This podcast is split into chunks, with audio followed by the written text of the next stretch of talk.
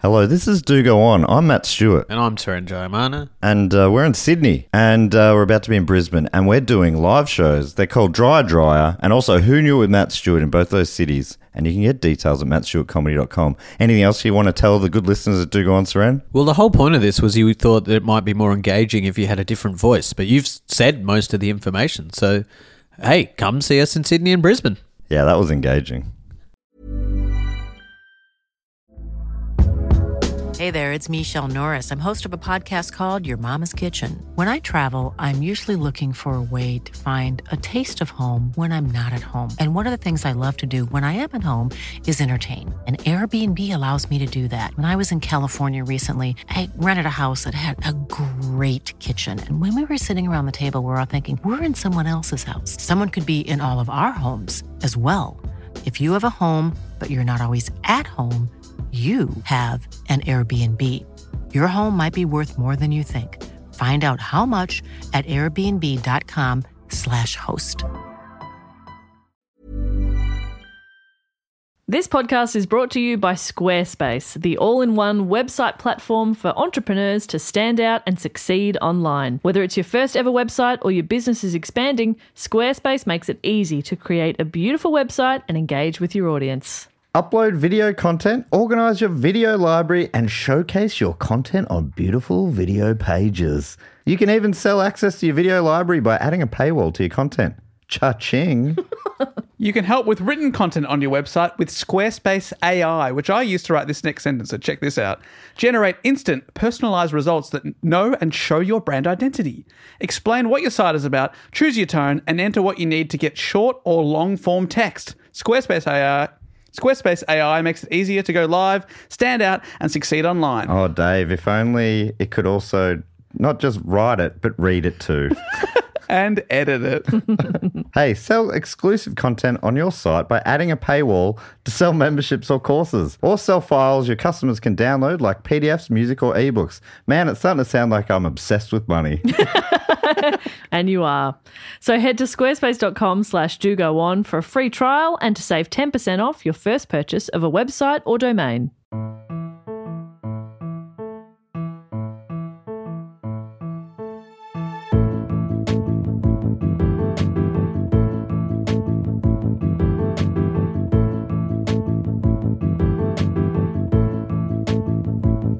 Hello and welcome to another episode of Do Go On. My name is Dave Warnicki, and as always, I'm here with Jess Perkins and Matt Stewart. Hello, Dave. Hey, Hello, Matt. Dave. Hey, Jess. Oh, my God. This feels so good uh, to be here in this uh, bedroom with you two. That's right. I've invited you to podcast in my bedroom. yeah, this is sort of like a sealed section episode. Yeah.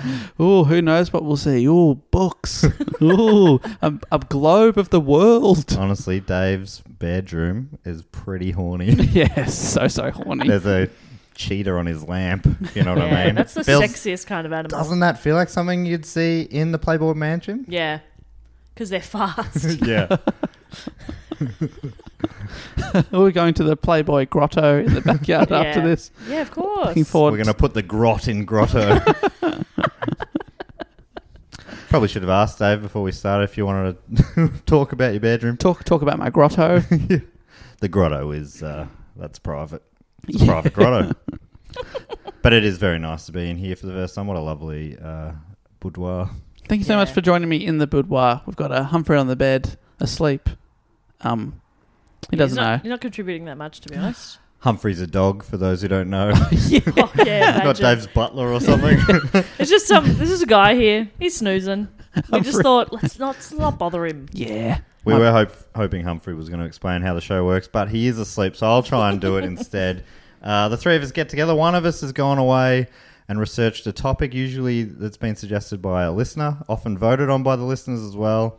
And then they bring that report back to the other two and let us know all about it while we sort of interrupt and be annoying. Uh, in the name of entertainment. Yeah, it's on purpose. uh, the report normally starts with a question. and I believe, Jess, you're doing the report this week. Yes, I am. And my question is which historical figure has Joe Biden said will soon appear on the US $20 note? Joe Biden. Oh, God. Amazing. What a bold move quite early in his presidency. Yeah. Which photo would it be? With the aviators or him Aviators. awkwardly sniffing someone's hair? Or I think it's that time him? to update them a little bit. I think aviators would be good. yeah, well, you could do both. Yeah. you could be sniffing Oh. hair with aviators on. yes. that's cool. Yes. Um, is the answer Donald Trump? It is not Donald Trump. Okay. Thank God. Historical Think much figure. further back. okay, Lincoln. No, but are in a, are- are alive in a similar time. Okay, Ooh. we, is it a politician? No, Lincoln's wife. it's not Lincoln's wife. Ooh, the the actor who killed Lincoln. It's not the. John Wilkes Booth. We have done that. yeah, as we a have. topic? Done, yeah, that'd be awkward. Hmm? Not even I'm not sure. but I'm pretty sure we have. Entertainer or No. scientist? nah, Oh, it's not the lady who invented pel- penicillin. it's not the lady who invented penicillin. Is it an inventor? What's her name? Marie Curie. It's not Margot. We've, we've done, already done her. we've done that. I'm sure about that. No, it's um more of a um civil rights kind of. Oh, b- back of the bus. No, No, that's later. Rosa it's Parks. later. Rosa It is later. Um, civil rights. Uh, Tubman. Tubman. Harriet Tubman. Harriet Tubman. Oh, great! I've heard her story is amazing. Good job. Yeah, it is an amazing story. And it's a name I knew, but Yes. did not know a great deal about the story. And it's pretty wild. It's like a real roller coaster. Awesome. Oh, I'm Packs so glad. a lot in, into a life. It's a, I've been I I've been really wanting to hear more about this story, but it's one of those ones where I'm like, we'll hear about it on the podcast eventually. so I shouldn't look into it. Yeah, that's And right. now I'm glad I didn't. Well, what I did was because we just did a um, a massive two month event for Blocktober. Obviously, we had so many topics up for the vote, and so a lot missed out. Although we did some we did some big ones. So I went through and I grabbed a few of those, and I sort of I asked the patrons I was like, which of these that missed out do you want to hear next? Great. Because I was like, that guarantees that these are going to be interesting topics, and they chose very well. This chose in a in a this one in a in a bit of a landslide. It's been suggested by quite a few people. It's been suggested by Hilary Hughes, Emily Baysdorf, uh, I thought Tubman was a great name. Bayersdorf, uh, Liren Bromberg, Adam Legg. Liren Bromberg. That's the name that I sometimes get in my head. Liren Yeah. Bromberg. One of our listeners. Hello, Liren. You know, I don't know if I've ever said this on the show before. Just a Sometimes little melody in my your head, head. I'll just go Liren Bromberg. Great name. That's nice. Adam Legg, uh, Tony, Michael, James Green, uh, Kayla, Callie Trey, John Mortensen, and Charlie Heffernan have all Each suggested of those names so good, especially Michael. Michael. that one really stood out. Michael. What stood out to me was Heffernan and Heffernan and Heffernan and Tim Heffernan and Heffernan Is and- that someone? So this is a story of Harriet Tubman. I don't know. Born Araminta Ross, nicknamed Minty. Oh, So good. that's great. Minty's a great name. Araminta. Araminta Ross. To enslaved parents Harriet Green, who's nicknamed Rit, and Ben Ross. As with many enslaved people, the exact year or location of her birth is unknown. And estimates made by historians differ greatly. It's been recorded or estimated anywhere between 1815 and 1825. Wow. That's a big range. Yeah. Most tend to settle on circa 1822. So throughout the report, at times I've sort of said she's around this age then, um, and I've usually used 1822 as a as a guess, but we don't know exactly when or where she was born. Right, and that's not even halfway between 15 and 25, and they Yeah. went, let's call it there. Just seems to be the most common one, or like, yeah, the thing people tend to maybe agree a little bit more on, but we're not sure. Um, Rit was owned by Mary Patterson Brodess and later her son Edward, and worked as a cook for the Brodess family. What full on terminology that is. Yeah. Owned by. Yeah. Oh, And the language that we use now, um, and that I'll use throughout this report, is a is like a slave holder or slave owner and an enslaved person. right. those are the that's the lang- I googled it to try and make sure I was using um, you know the right the right sort of terminology. So yeah, isn't that wild? Just a, it's just it's just such a foreign concept to us now, but it wasn't that long ago. No, it really wasn't that long Uh, Yeah. ago. Yeah. Ridiculous. Um, ben was um, owned by Anthony Thompson, who became Mary Brodus' second husband. So their slaveholders married each other.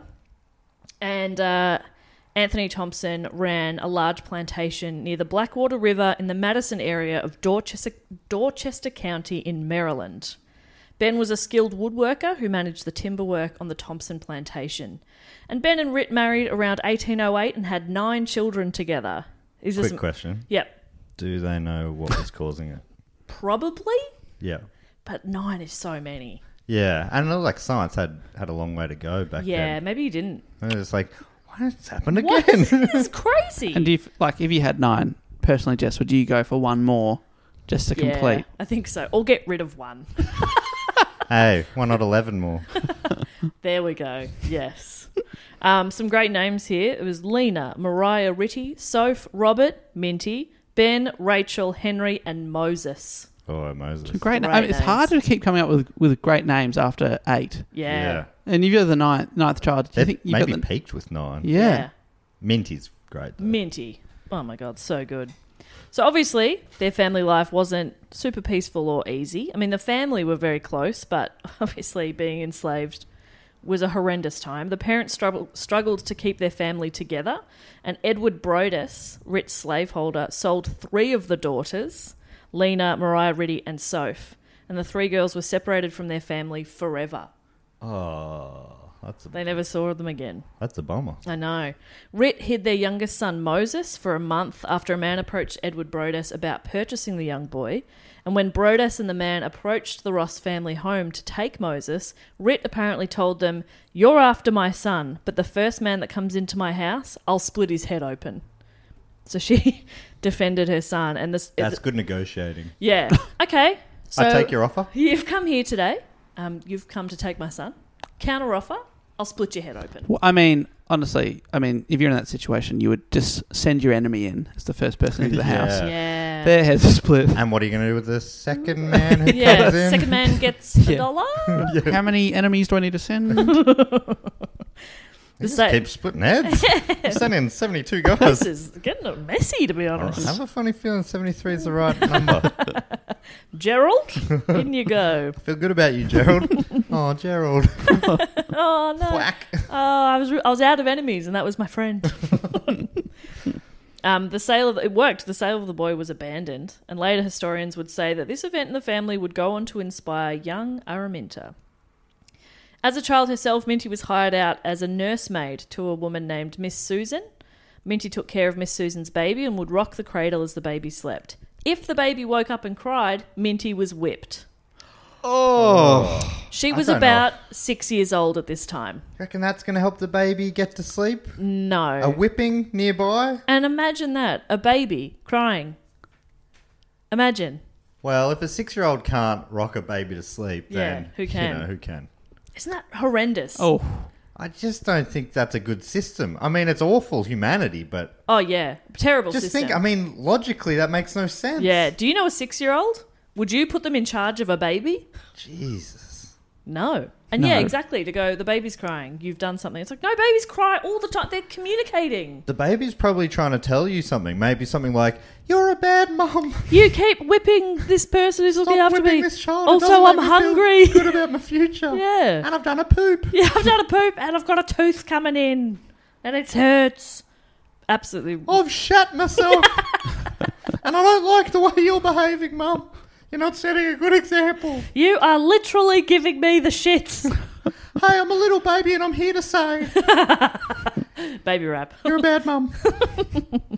Is it baby rap if it's done by a baby or if it's for a baby? In that case, it would have been mummy rap. Oh, I think it might be a mummy rap, Mm.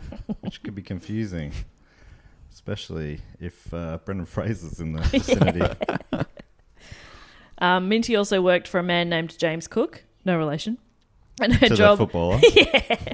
and her job was to wade through marshes checking muscat muskrat traps. Oh, that's hard to say. Muskrat trap. Um, she came down. I'm doing a muscat trap, muscat rap. New listeners like, oh, this guy, he's, he's a real good rapper and he does it all the I time. just want to hear about Harriet Tubman, but I'm really getting lost in these I'm raps. loving these raps. I didn't know Matt was a rapper. I'm Matt for the new listeners. Thank you so much. Thank you so much. so for your being here. name is Matt? I'm Matt. I'm the one with the beard in the And logo. Thank Are you, you. here to? I'm here to say. Please do go on with your report today. yes, all my raps are like ones politicians would have done in the 80s Yeah. when they were trying to be cool. A it vote for worked. me is a vote for freedom. It's probably slightly better than what they would have come up with. Minty came down with the measles but was forced to continue working. And when she became too ill to work, she was returned to Edward Bodress and nursed back to health by her mum until she was well enough to be rented out again.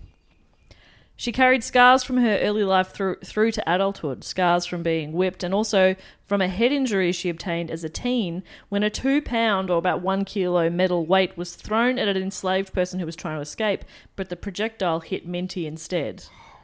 She was taken inside, bleeding and unconscious, but she was left without medical care for two days.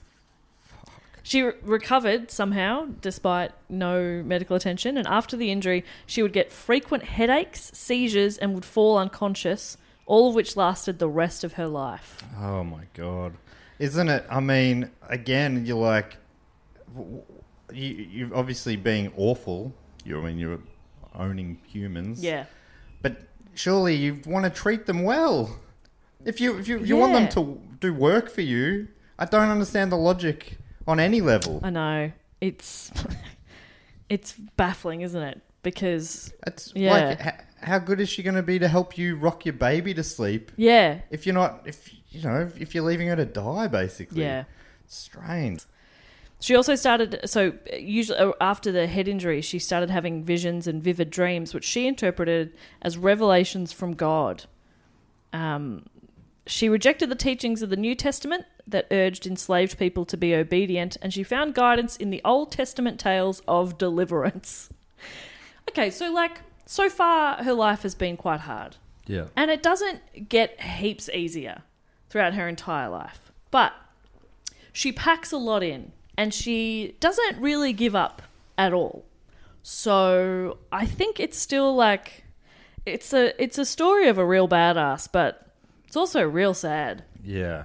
I, I feel like it must be motivating if you're getting visions from God. Yeah, exactly. You'd be like, well, there's a higher purpose here. Yeah. Everything I like she completely trusted in God and uh, you know those sorts of visions and and um, that kind of divine intervention or whatever was she felt really guiding everything. So yeah, I, I think I don't think she ever sort of went, oh shit, what am I doing? It was like, okay, well that was meant to happen because something's going to come from that. I don't know. Pretty amazing. It was an interesting time on the eastern shore of Maryland because a- by around the mid 1840s, around half of the black population was free. Minty's father Ben was promised that he would be freed by his uh, slaveholder Anthony Thompson when Ben was 45 years old. Anthony Thompson died, but his son did follow through on that promise, and Ben was released in 1840. Her mother Rit had a similar instruction made for her to be released when she was 45, but the Bodress family ignored that instruction, and challenging it legally was financially impossible for the family. Ah, That's uh isn't it amazing that you're like, "Oh, they're good people Yeah. releasing their slave at 45. I know, ridiculous, isn't it? For the time, it sounds like that was relatively good. Yeah, at like they're 45. relatively kind. yeah, Amazing. Where, because they followed through on something. where does this fit in with the Lincoln and the Civil War times and all that stuff? That it that will happen in the story. all right, so this is pre. yeah. Right. So around 1844, Minty married a free man named John Tubman. The union, like Minty's parents, was complicated now because of her enslaved status. These marriages weren't uncommon, but the mother's status dictated any children's status. So any children the couple had would automatically be enslaved. Goes through the mother, which is fun.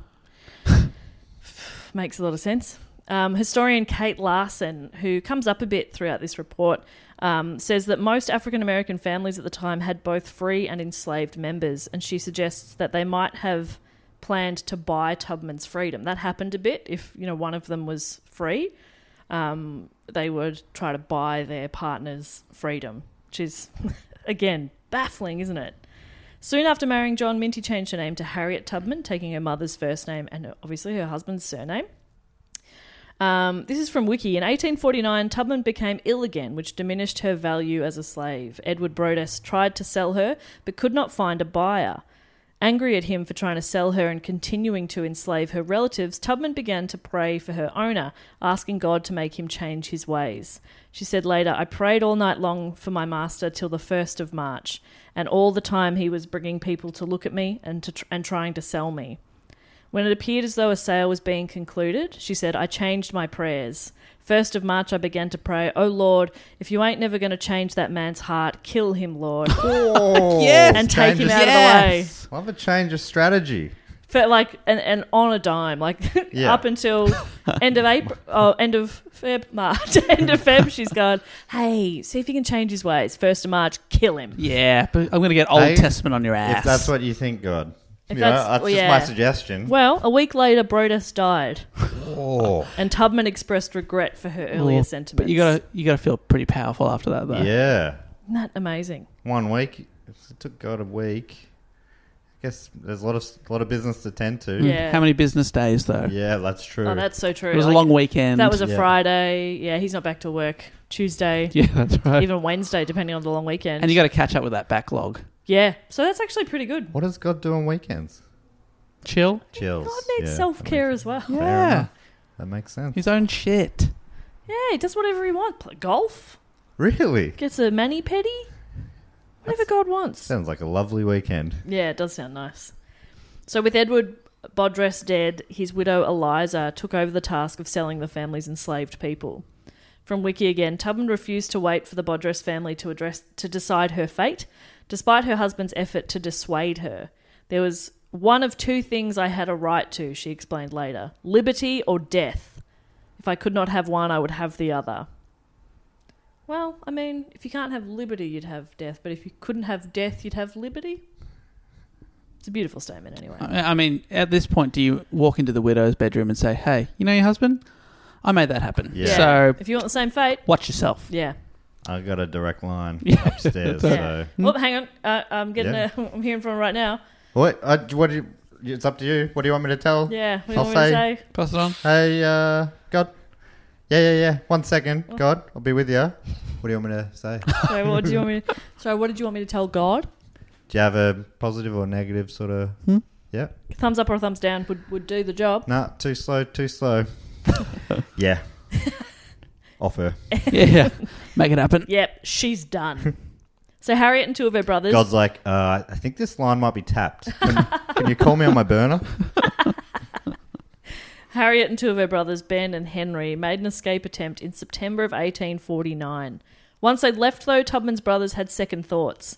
Um, one, one source said that I think Ben might have just had a child, and they were sort of like, because, you know, it was obviously very risky. There was people out there um, whose job it was to find enslaved people who had escaped.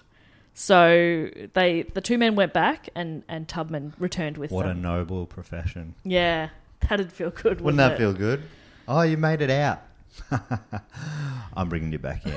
Yeah, I'm a good person. yeah. Gross. I've got a family to feed. I don't care.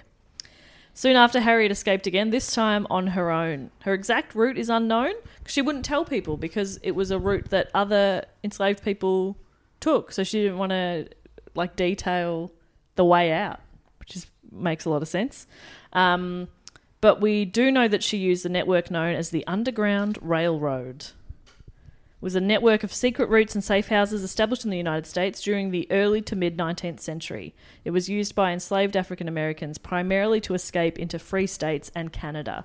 Um, a lot And of Wait, so this isn't literally an underground railroad? no, I it's just always what they pictured it called as an it, underground yeah. railroad. And she's Oh. actually sort of often attributed with creating it, but she didn't create it, but she um, used it a lot for herself to get out, but also to get other people out. right, kind of like uh, Jeff Buckley didn't write Hallelujah, but Sure, but he made it him- his. Uh, yeah, it's probably She- the definitive version. She made Underground Railroad hers.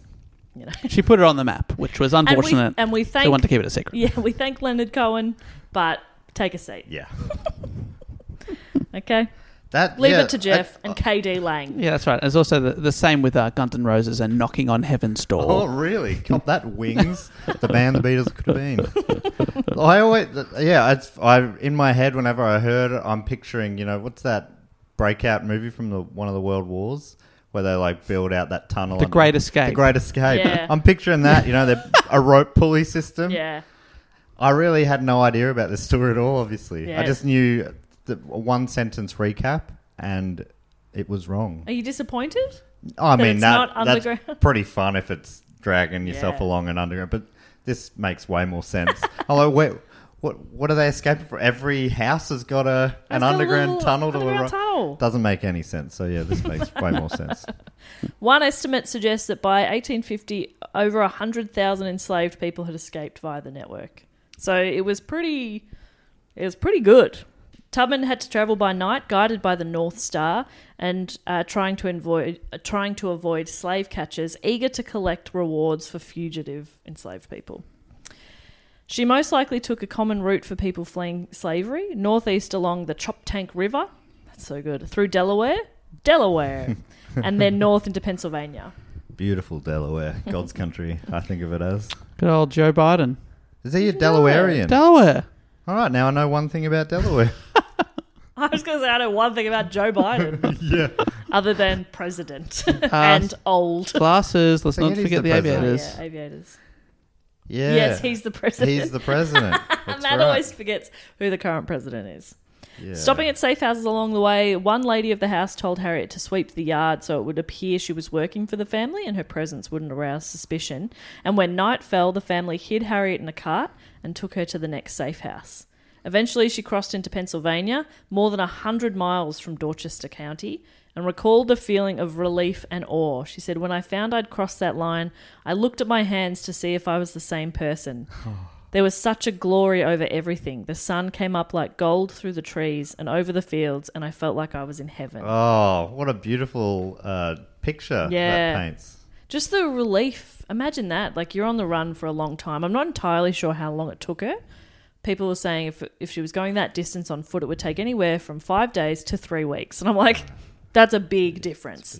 So, you know, it's such a big journey. And that whole time you're like, you know, looking behind you, you're on edge. And then she makes it. It must just be the, the relief would be insane. So good.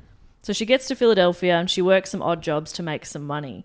Meanwhile, the US Congress passed the Fugitive Slave Law of 1850, which meant heavy punishments for abetting escape and meant that even in states where slavery had already been abolished, law enforcement had to assist in the capture of people who had escaped. Oh, that sucks. Yeah. So fucked. So Har- Harriet I'm picturing Harriet getting to Philadelphia, running up the stairs. Da-na-na, Yes. da-na-na, Yeah, that's based on her. da-na-na-na-na-na. Rocky is based on Harriet Tubman. Really? Yeah, yeah, yeah. Oh, I can't wait to get to the boxing part. Inspired oh, by, right. inspired by, they took a few yeah. liberties, so Yeah. to speak. Makes sense in Philadelphia. Liberty Bell. I get it. I'm so pleased with myself. A bell! Harriet may have been free, but she knew she couldn't leave her family and other enslaved people behind. She set her sights on freeing her family and doing anything she could to assist them in their escape. In December of 1850, Harriet got word that her niece Cassiah and her two children were set to be sold in Cambridge. So Harriet went to Baltimore, which is on the other side of Chesapeake Bay. So Baltimore's here, Cambridge is sort of down here, but there's a big body of water in between them. But she's she's closer. Kasiah's husband John was a free man and was able to win his wife in the auction. The family were able to escape to a nearby safe house, and at nightfall, John paddled the family on a log canoe for 60 miles or 97 k's across Chesapeake Bay to Baltimore, where they met Harriet, who helped them get to Philadelphia. That is such a long way. Isn't that Yeah. ridiculous? On a log canoe Whoa. to get his wife and kids out. Yeah, just to be able to exist Yeah. freely as a Yeah. person. and he was free. And I supp- I don't really understand um, quite how it works. Like if if he's free and he's won her, he's bought her freedom. I don't really understand why they then have to sort of flee Yeah. secretly. Um, there's got to be something that I'm missing in there, but it it happens quite a bit. It's yeah, really wild. The lengths they go to and the dangers they put themselves through and like we were saying before, like the the terror and fear that would just consume you the whole time, hoping that you don't get caught. Awful. Hey, I'm Ryan Reynolds. At Mint Mobile, we like to do the opposite of what Big Wireless does. They charge you a lot, we charge you a little. So naturally, when they announced they'd be raising their prices due to inflation, we decided to deflate our prices due to not hating you.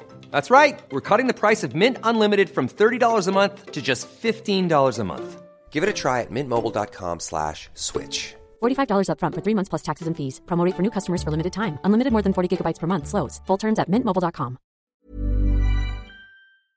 This podcast is brought to you by Squarespace, the all in one website platform for entrepreneurs to stand out and succeed online. Whether it's your first ever website or your business is expanding, Squarespace makes it easy to create a beautiful website and engage with your audience. Upload video content, organize your video library, and showcase your content on beautiful video pages. You can even sell access to your video library by adding a paywall to your content.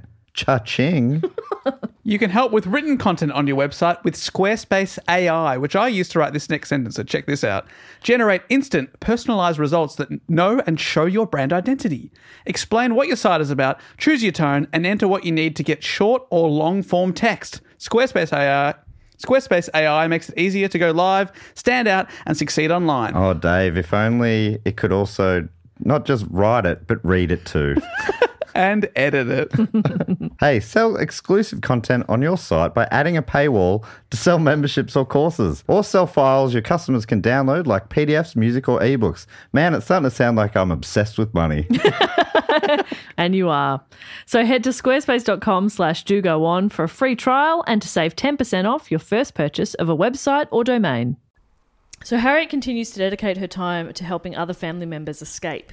Early in 1851, she made a trip back to Maryland and rescued her brother Moses as well as two other men. Late that same year, she went back to Dorchester County for the first time since her escape, this time to find her husband John. Um, when she told John she was planning on escaping, he had refused to go with her, and I suppose Harriet was hoping her return would show him that it was possible and that he would leave with her. But John had married another woman named Caroline. Harriet had sent word that she was coming to get him, and he was like, nah, I'm good, thanks. Right. Okay. Yeah. That's awkward.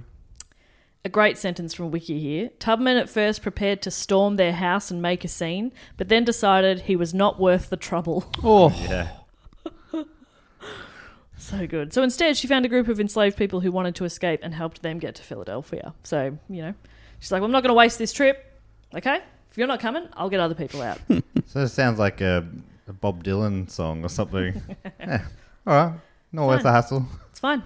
That's kind You're of. not worth the trouble. Did he ever write a song called "You're Not Worth the, the Hassle"? That sounds like something Bob Dylan. written wrote. hundreds of songs. So Don't, don't Answer think the twice. question, Dave. It's all right.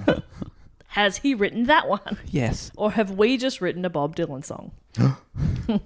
this could be big for us. God.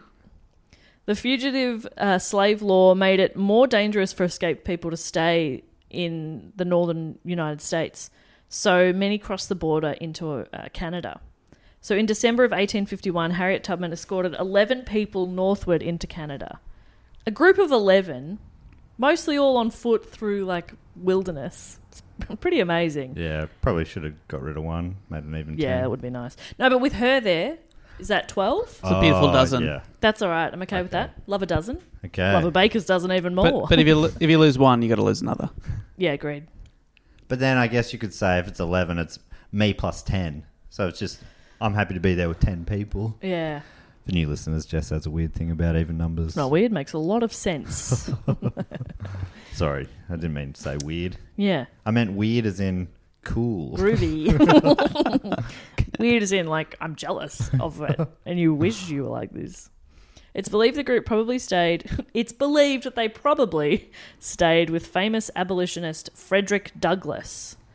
After escaping uh, from slavery in Maryland, Frederick became a national leader of the abolitionist movement in Massachusetts. Did I say that Yeah, right, Matt? Massachusetts. yeah, that's right. and New York and is widely considered one of the most influential people of the 19th century. He later wrote, On one occasion, I had 11 fugitives at the same time under my roof, and it was necessary for them to remain with me until I could collect sufficient money to get them on to Canada. It was, la- it was the largest number I ever had at any one time, and I had some difficulty in providing so many with food and shelter. And people assume that because there was 11 people, it was probably Harriet Tubman and her group. Right. Just a cool little, like, c- cute little stopover there. I don't think I've heard of Frederick Douglass. He's pretty amazing as well. And a quick, um, a quick look at him. He, yeah, had an amazing life. He was like the first um, African American to Hmm. be. He was like nominated for vice president, like way back. Yeah. while a, a woman was running. He was her running mate. Yeah, right. Wild. Sounds like a really interesting person. So over the next They 11 still haven't got there yet. No. So, so the first woman who ran for president was like 150 years ago. or Yeah, it was a more. long time ago. Yeah, wow. Um, but uh, any day now. Actually, I saw a video just today of um, Swedish Parliament all like giving a standing ovation to the first um, female prime minister, and she's just sitting there like she's overcome with emotion, but just everybody applauding her, and I got overcome with emotion. I was like, "Oh, Sweden, you did it!" I was like, "Oh, look, look, it's a big moment in history." And then she gets into power and, and orders that people get killed or something. Yeah, and it's when like, she's a oh, monster. Sweden, no, That's why it turns out that's why they were crying. They knew what was about to happen. oh no, she's the worst. They could on her breaking that glass yeah, ceiling exactly. and then using those sh- shards of glass to kill. We could have gone for the best person for the job, but we went for the crazy woman. nah, she's probably great. I don't know. Um, over the next 11 years, Tubman returned repeatedly to the eastern shore of Maryland, rescuing some 70 enslaved people in about 13 expeditions, including her other brothers, Henry, Ben, and Robert, their wives, and some of their children. She also provided specific instructions to 50 to 60 additional fugitives who escaped to the north. So, you know, whether she was guiding them through or telling them how to do it, she was saving a lot of people. Because of her efforts, she was nicknamed Moses as a nod to Moses leading the Hebrew people to freedom from Egypt. Confusing that her brother is Yeah. No, Moses. yeah, so it's like, And her, her brother's there going, oh, Um, that's actually "Oh, that's not my going to name. work. Yeah. So Can you just call her Harriet? That'd be nice, actually, because uh, Moses, right here. annoyingly for him, they start calling him Moses too. Hey, I'm the No. original Moses, so I'm the OG Moses. Well, I'm not the uh, I'm not the original one. Obviously, the one from the Bible. Oh God, I am Moses too. Yeah, all right, but We'll she's call her Moses, Moses three. three. she's three. One of her last missions into Maryland was to retrieve her aging parents. Her father, Ben, had purchased Ritz Freedom, her mother, a couple of years earlier in 1855 for $20. A lot of money back then, but it sounds insane now, doesn't it? But even when they were both free, the area became hostile to their presence. Tubman received word that her father was at risk of arrest for harboring a group of eight escaped people, so she traveled to the eastern shore and led them north to St. Cath- Catherine's in Ontario. Ontario. So let's talk for a sec about these journeys she would guide people through because it's not like she'd load them on a bus or a plane to get No, them it'd out. be an underground railroad. It's underground. They're on their tummies. okay, guys, on your tummies. and would you say that just the Underground Railroad? That's the submarine of the land. oh no. yes. I, yeah. it's really put you off. It has a bit. Now I'm thinking about it. I'm like, underground trains makes a lot of sense in terms of like flow of traffic, you know? yeah. But- no level crossings. But they are like a submarine, aren't they? You much prefer those ones that are up up ten meters in the sky. yeah, and they shouldn't and, and when you're driving along, um, you get stopped at the lights all the time, waiting for the train to go Oh, by. you, yeah, you prefer that. yeah, I love a level Love- crossing. Love a level crossing. It's one near my house, and I'm like, oh, good, I got stuck at it again. yeah, they're fun when you get a train going one way and then a train going the other way Yeah. and then a train coming back the other way. Yeah, but then I get frustrated when people go through too soon. Like the the barricades have come up, but the lights have not stopped flashing. Oh, that's and still. they go through. and I'm like, are you are you insane? would you drive through a red light? I'm sorry. Do you want to die? Yeah, that doesn't sound good at all. Sorry, mate, you were a couple of nerds over here. Uh, look at uh, subsection C, Rule 7 in the Vic Roads Guidebook, You can only go through when the lights have stopped flashing. that makes sense. because the gate might come down yeah, again. they might just be testing you. Yeah. there might be a train that's about to come again. might just be reversing back. Reverses back to, to crush you. Oh, we got Uh, a we got a mm. dickhead testing the boundaries.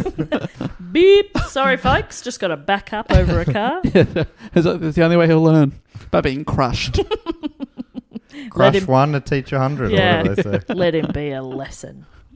So, yeah, Harriet, incredibly clever about how she went about her missions. Generally, she worked during the winter months to minimize their chance of being seen. Someone wrote, She always came in the winter when the nights are long and dark and people who have homes stay in them. They'd nearly always leave town on a Saturday morning to give them a head start because newspapers wouldn't print runaway notices until Monday morning. So that gave them a good head start. That's, clever. She was ingenious in her deceptions. Once she disguised herself by wearing a bonnet and carrying two chickens. I mean, Ingenious. what a genius. Well, I, I recognize her, but Harriet Tubman I know doesn't have two chickens. or a bonnet. No. Fuck, that is so funny. But when she saw a slaveholder she'd previously worked for, she pulled the string attached to the bird's leg, causing the bird to flap its wings and be agitated, pulling focus away from Harriet's face. Oh, that makes sense.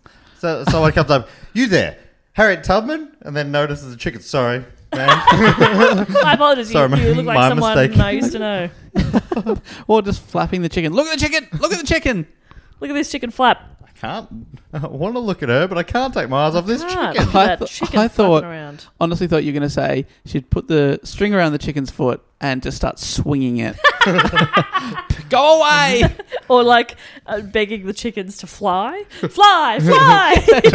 Into the air. She's picked She's a Mary flightless Poppins. bird. She's Mary Poppins get away. with chickens. yeah, she, she didn't realize they cannot fly. She's much. like, uh, note to self, I will need more chickens. It's like helium balloons. You just need more of them. Eventually, yeah. we'll go up, A deck chair tied to, like the movie. Deck 85. chair Danny. to 85 chickens. Harriet was deeply religious and continued to have what she believed to be divine premonitions and said she consulted with God and trusted him. She would use song as coded messages, singing versions of Go Down Moses and changing the lyrics to indicate that it was either safe or too dangerous to proceed. As she led as She added the word don't. Yeah. Go down, Moses. Don't go down, Moses. Now it's not a good time. Maybe stay put. Take some cover over there. put your camouflage on. We'll let you know when the coast is clear. Till then, sit tight. It's definitely Have a not, not now. beer. Cannot stress enough. You shouldn't go. and then they start to real like the the cops start to realize what they're doing. So it becomes the opposite of what you're singing. Yeah. They're winking at the same time. Definitely, Definitely. don't go now, winky wink. Actually, you should go home and get back to work Very on complicated plantation. system, but- yeah. but it works. It's not the best system, but um, It's the best we have right It's the now. best we have. As she led fugitives across the border, she would call out, Glory to God and Jesus too, one more soul is safe. But as a juxtaposition to that, she carried a revolver with her on her travels and was not afraid to use it. Not only was it for protection if slave catchers came for them, but she was apparently known to use it as a threat for anyone who tried to turn back. Turning back would threaten the safety of the entire group, and Tubman herself told the tale of a man who insisted on turning back and returning to the plantation because morale amongst the escapees had gotten a little low on their journey. Guys, can we pick up the vibes a bit here? I- Yeah. if you're just going to be a bunch of sad sacks, I'm going back. Yeah, I'm just not feeling it You anymore. guys Yeah. are bumming me out. And Harriet apparently pointed the gun at him and said, You'll be free or die. okay, yeah, I guess Two- I'll be two free. op- two options eh? there, mate. Uh, From then, guess I'll be free. morale was sky high. Oh, yeah. They were all like, Oh my God, yeah, we're going to be free or die. I'm per- I'm perked right up. Slaveholders in the Eastern Shore area had no idea that Minty, the five foot tall, petite, disabled, formerly enslaved woman, was the one who was helping people escape. Because she had two chickens on her. they would never have No expected idea it was a her. thing. In fact, they assumed it was a northern white abolitionist. She was never caught and later said, I was. I was conductor of the Underground Railroad for eight years, and I can say what most conductors can't say. I never ran my train off the track, and I never lost a passenger. Oh, great record. really good. I mean, how bad were trains back then? that every conductor has run one off. The, I mean, it happens Probably, weekly. She's talking a little more um, metaphorically. I've lost so many passengers. Where? I don't want to know. Actually, I don't. I want plausible deniability. I don't want to know. But she's not done. At the end of the 1850s, Harriet bought a small piece of land on the outskirts of Auburn, New York, for 1,200 bucks, equivalent of about 34 grand. Um, now, she saw it as a good opportunity to bring her parents to New York and save them from cold Canadian winter. sorry, yeah, bring her parents to New York and save them from cold Canadian winters. But returning to the US could mean that escaped people were at a risk of being sent back to the South under the, that very fun fugitive slave law that I mentioned earlier. And Harriet's siblings were concerned for their parents' safety if they went to New York. But according to Wiki, her land in Auburn Well, became- was this in the 90s? Pretty rough city, New York, eh? concrete jungle. Am I right? no, Matt. It wasn't in the 90s. it was the 1850s. Um, according to Wiki, her land in Auburn became a haven for Tubman's family and friends. For years, she took in relatives and boarders, offering a safe place for black Americans seeking a better life in the North. Bit of a mystery occurred around this time as well. Harriet travelled to Maryland and returned with her niece, in quotations, Margaret. There's great confusion about the identity of Margaret's parents, and historians argue that it's possible Margaret was Harriet's daughter. Historian Kate Larson argues the two shared an unusually strong bond, argues that Tubman, knowing the pain of a child separated from her mother, would never have intentionally caused a family to be split apart. But it's a mystery still who Margaret was. Right. So something Bit odd, isn't it? referred to as niece, but something daughter. Yeah. That's it. I'm guessing with her husband John? yeah, right. But yeah, I don't know how she was saving a bunch of people and doing all those missions back and forth while pregnant, or if it was earlier and they'd hidden her, or I don't know. Because again, like the status goes through the mother. So if they'd had a child, it would automatically be enslaved. If they'd given the child to somebody else, a free couple perhaps, Oh, that makes sense. maybe. So what, but is it Dunno. possible that it was her niece? Yep, it's possible. Because Yeah, she yeah, had eight siblings. exactly. A bunch of them had kids. Right. Is it possible that it was mole people? Ooh, underground. The real Underground Jeez, Railroad. you wouldn't want a mole in the Underground Railroad. no. No tummy time for the mole. No. yeah, mole. I mean, is it? Yeah, because moles are they're double agents as well, aren't they? yeah, I don't know if the mole people are, but I can only assume that's why moles are n- named moles. that makes sense. what I mean? Which came first? Yeah, mole or the mole. Yeah.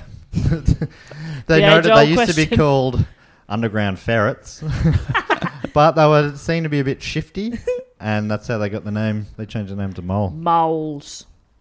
Of her immediate family members still enslaved in the southern state, Tubman ultimately rescued all but one, her sister Rachel. Um, Harriet had returned to Dor- Dorchester County to get her sister out, only to learn that Rachel had died. Um, Rachel had two children, but they could only be rescued if Harriet paid a bribe. She didn't have any money and couldn't pay, so the children remained enslaved. Not awful, but she amazing as well that she like came, especially from such a large family. She got all of them out Amazing. incredible. Obviously, not all, but you know, um, a, a large number of a large family, so it's pretty amazing. Just taking a quick break from the report here to chat about ExpressVPN. Using the internet without ExpressVPN is like leaving your keys in your car while you run into the gas station for a snack. Most of the time, you're probably fine. But what if you come back and see someone driving off with your car? My Ferrari. you're dreaming. well, every time you connect to an unencrypted network, say you're in a cafe, a hotel, at an airport, any hacker on the same network can gain access to your personal data. We're talking passwords, financial stuff. It doesn't take much technical knowledge to hack someone, just some cheap hardware is needed. So honestly, you could be their next target. Or you could be the next hacker. It's pretty cheap to get involved, apparently. this, is- but this is an ad for ExpressVPN, not an ad for the hacking industry. exactly. But if anybody in the hacking industry wants to pay the right price, The the beauty of the ExpressVPN, it's so easy to use. Um, I've got it on my phone on my computer. You just push a button when you want to turn it on, push it again to turn it off. So easy, and it's super secure.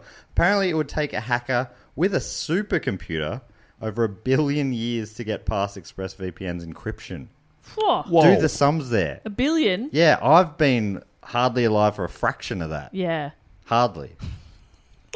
Now, I use ExpressVPN when I'm out and about, often when I'm on the tram or train. uh, or the John. Or the John, exactly. Who knows where, where these hackers will be? In the toilet. There could be a crocodile coming up from underneath. Oh, no. Or a gator. To steal my data. Yeah, from your bunghole. And my ass. but um, but whenever I'm doing banking in public, when I'm on a Wi Fi, I'm always using the ExpressVPN just for Hmm. that extra little layer of protection. Yeah. I'm, I honestly, it just makes me feel little more secure. Uh, that people aren't snooping. You know these hackers going, Yeah. "Oh, what's he doing? Oh, he's Oh. he's back on fantasy football again. Oh, he doesn't have that much in his bank account. Shouldn't he be doing work? you know that sort of stuff."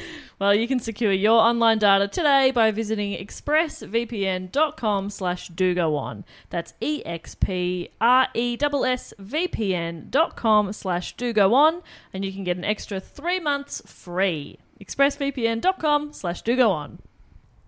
The Civil War broke out in 1861, and by this time, Harriet is around 40 years old. Tubman served as a nurse in Port, in Port Royal, preparing remedies for lo- from local plants and aiding soldiers suffering from dysentery. At first, she received government rations for her work, but newly freed uh, black people thought she was getting special treatment. So, to ease the tension, she gave up her right to these supplies and made money selling pies and root beer, which she made in the evenings. Oh, Dave, imagine getting a Harriet Tubman pie and root beer. That's an absolute classic combo right there. yeah, pie and pie a and root, beer. beer. Yes, pine please. and root is enough for me, but pine and root beer even better. What do like is what is root beer? I think it's ginger beer. Is it? I think ginger's like a root. It's I like, always, it's a I don't similar, know. I, I imagine it to be a similar thing. I yeah. picture it as ginger beer, Yeah. Oh. But where does sarsaparilla fit on the but scale? sarsaparelli, I reckon they would have called it back then. ah, sarsaparelli. I don't know. But sarsaparella is sure. the one that tastes like medicine, or is that Dr yeah. Pepper? Fuck, I don't know. Might be both of them. You looking I reckon it they're up. all in the same world. Yeah. Uh, it's a North American soft drink traditionally made using the root bark of the sassafras tree. Ooh, Wait, is this sarsaparilla or is this root beer? Because that sounds like sarsaparelli. doesn't it? Sassafras. This is we uh, for new listeners. Sometimes we do a bonus mini report in the middle of the show. Today's bonus mini is root beer question mark. Well, I'm on uh, Bundaberg.com. Bundaberg does a famous Australian ginger beer. Yeah. It says when it comes to the difference between Bundaberg root beer and Bundaberg sarsaparilla, there's a simple answer. Aside from the label, there isn't one. really? That's but that's in that's Bundaberg's one, so I can't It's an tell Australian one. Yeah. And they do a ginger beer as well. So They're ginger beer famous and ones. root beer are different. right. There you go. Oh my god. Yeah, I for some reason just always pictured root beer to be ginger beer, but man, I love ginger beer. Oh my I didn't. I didn't ever tried it as a kid, love it. but now I freaking love it. Fucking love it. It's so it's spicy. Yeah. But refreshing. Yeah. How? I don't know how they do it. Now, we, it, it- just this finally on this uh, controversial topic, uh, sarsaparilla was this is originally. Uh, they both come. f- Uh, sarsaparilla and root beer were founded by Native Americans before arriving in Europe. Both name are named after their distinct ingredients. Sarsaparilla was made from the sarsaparilla vine, while root beer roots of the s- sassafras sassafras tree. These days, root beer recipes do not include sassafras, as the plant has been found to cause serious health issues. Okay. Okay. So there you Glad go. They figured that one out. Yeah. yeah. Just thought I'd add that tidbit about her being a nurse by day, baker by night. Uh, yeah, so Bit of fun there. That probably didn't go where you expected it I don't know. to. It's just kind of interesting. Yeah, that's so she baked the pies. Yeah. She'd make pies and root beer and she'd sell that. Oh my God. Pretty tragic that she's helped out so many uh, people in her community, and then some of them are like, "You're getting special treatment," and she Yeah. has to give it up. That's, yeah. come on. I know. In early 1863, she led a band of scouts through the land around Port Royal, the marshes and As in- rivers. Sorry, it's in Boy Scout. Boy Scouts. The marshes and rivers in South Carolina were similar to those of the eastern shore of Maryland. Thus, her knowledge of covert travel and subterfuge is that how you say that yeah, word? I think so. That's, how I'd say it. Among um, potential enemies was put to good use. Later that year, Tubman became the first woman to lead an armed assault during the Civil War. She accompanied Colonel James Montgomery on an assault on a collection of plantations along the Combe River. On the morning of June 2nd, 1863, Tubman guided three steamboats around Confederate mines in the water leading to the shore. Once ashore, the Union troops set fire to the plantations, destroying infrastructure and seizing thousands of dollars worth of food and supplies. When the steamboats sounded their whistles, enslaved people throughout the area understood that they were being liberated. I haven't done a man of a thousand noises. Yeah, I give us a dominated the steamboat. it's- So it's a steamboat whistle. Steamboat whistle. yeah, I'm just gonna go back into my I mind. don't for this know. No, one, no, yeah. please take your Mm-hmm. time. I Humphrey. that, I reckon that jogged Humphrey's memory there. Humphrey was like, I am being freed. yeah. Humphrey's remembering. it- Was Humphrey ever a steamboat dog? Uh, yes, he was actually rescued from a steamboat. Rescued from the steamboat. Yeah. Dogs don't belong on steamboats. Yeah, so that's Isn't that I mean, amazing? It, it feels like every you, you every like small paragraph is another remarkable story. Exactly, yeah. It's it's honestly just um it's such a roller coaster, but it's an amazing life and she did a lot of things. It's also am- amazing to me that I I had no idea the Civil War was so recent. It Yeah. was within what 160 years. It seems incredible. Like Yeah. thi- we're now up to 10 years away from the Saints Football Club being formed. There it Isn't that is. wild that it was nearly like Yeah, when like we an were playing Australian footy. football team, and like the Melbourne Football Club, I think already existed at this point. That just seems Yeah. It seems like it should have been way longer. yeah, ago. like some big gap between those two events. Yeah.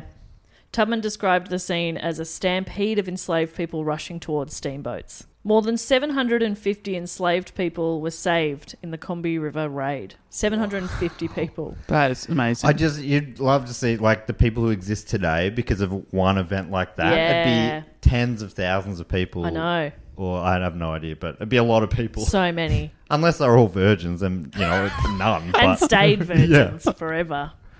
Newspapers praised Tubman's patriotism, uh, energy, and ability. And for two more years, she worked with the Union forces, tending to newly liberated people, scouting into Confederate territory, and nursing wounded soldiers in Virginia, while also making regular trips back to Auburn to visit her family and look after them. 'cause She's looking after her parents.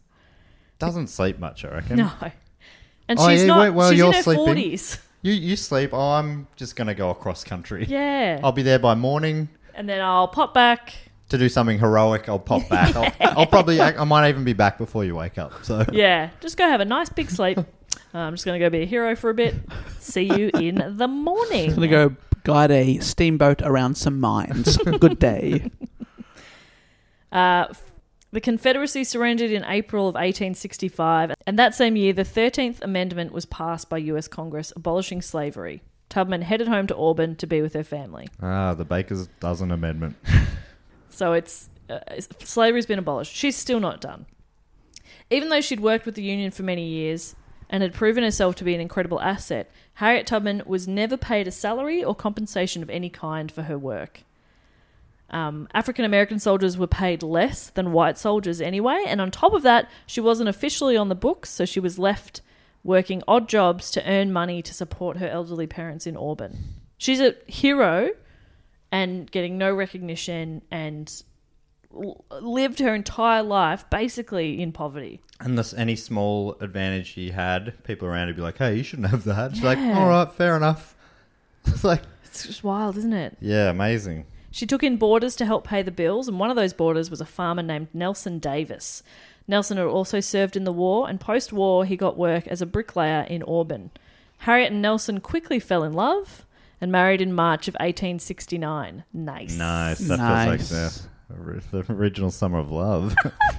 Five years later, they adopted a baby girl, Gertie. Amazing. And lived happily as a family until Nelson's death from tuberculosis in 1888. He was 22 years younger than Harriet, and she outlived him, and she's still not done. And she's like mid to late 60s now. still going. Financially, times were tough, and in 1873, two men claimed to have a stockpile of gold that had been smuggled out of South Carolina. They told Harriet that they were a friend of her relatives, and she took them into her home, as they as she often did with people who needed a place to stay. They said, "Hey, look, we've got around five k worth of gold. We'll sell it to you for two mates rates. Okay, you, you'll be set."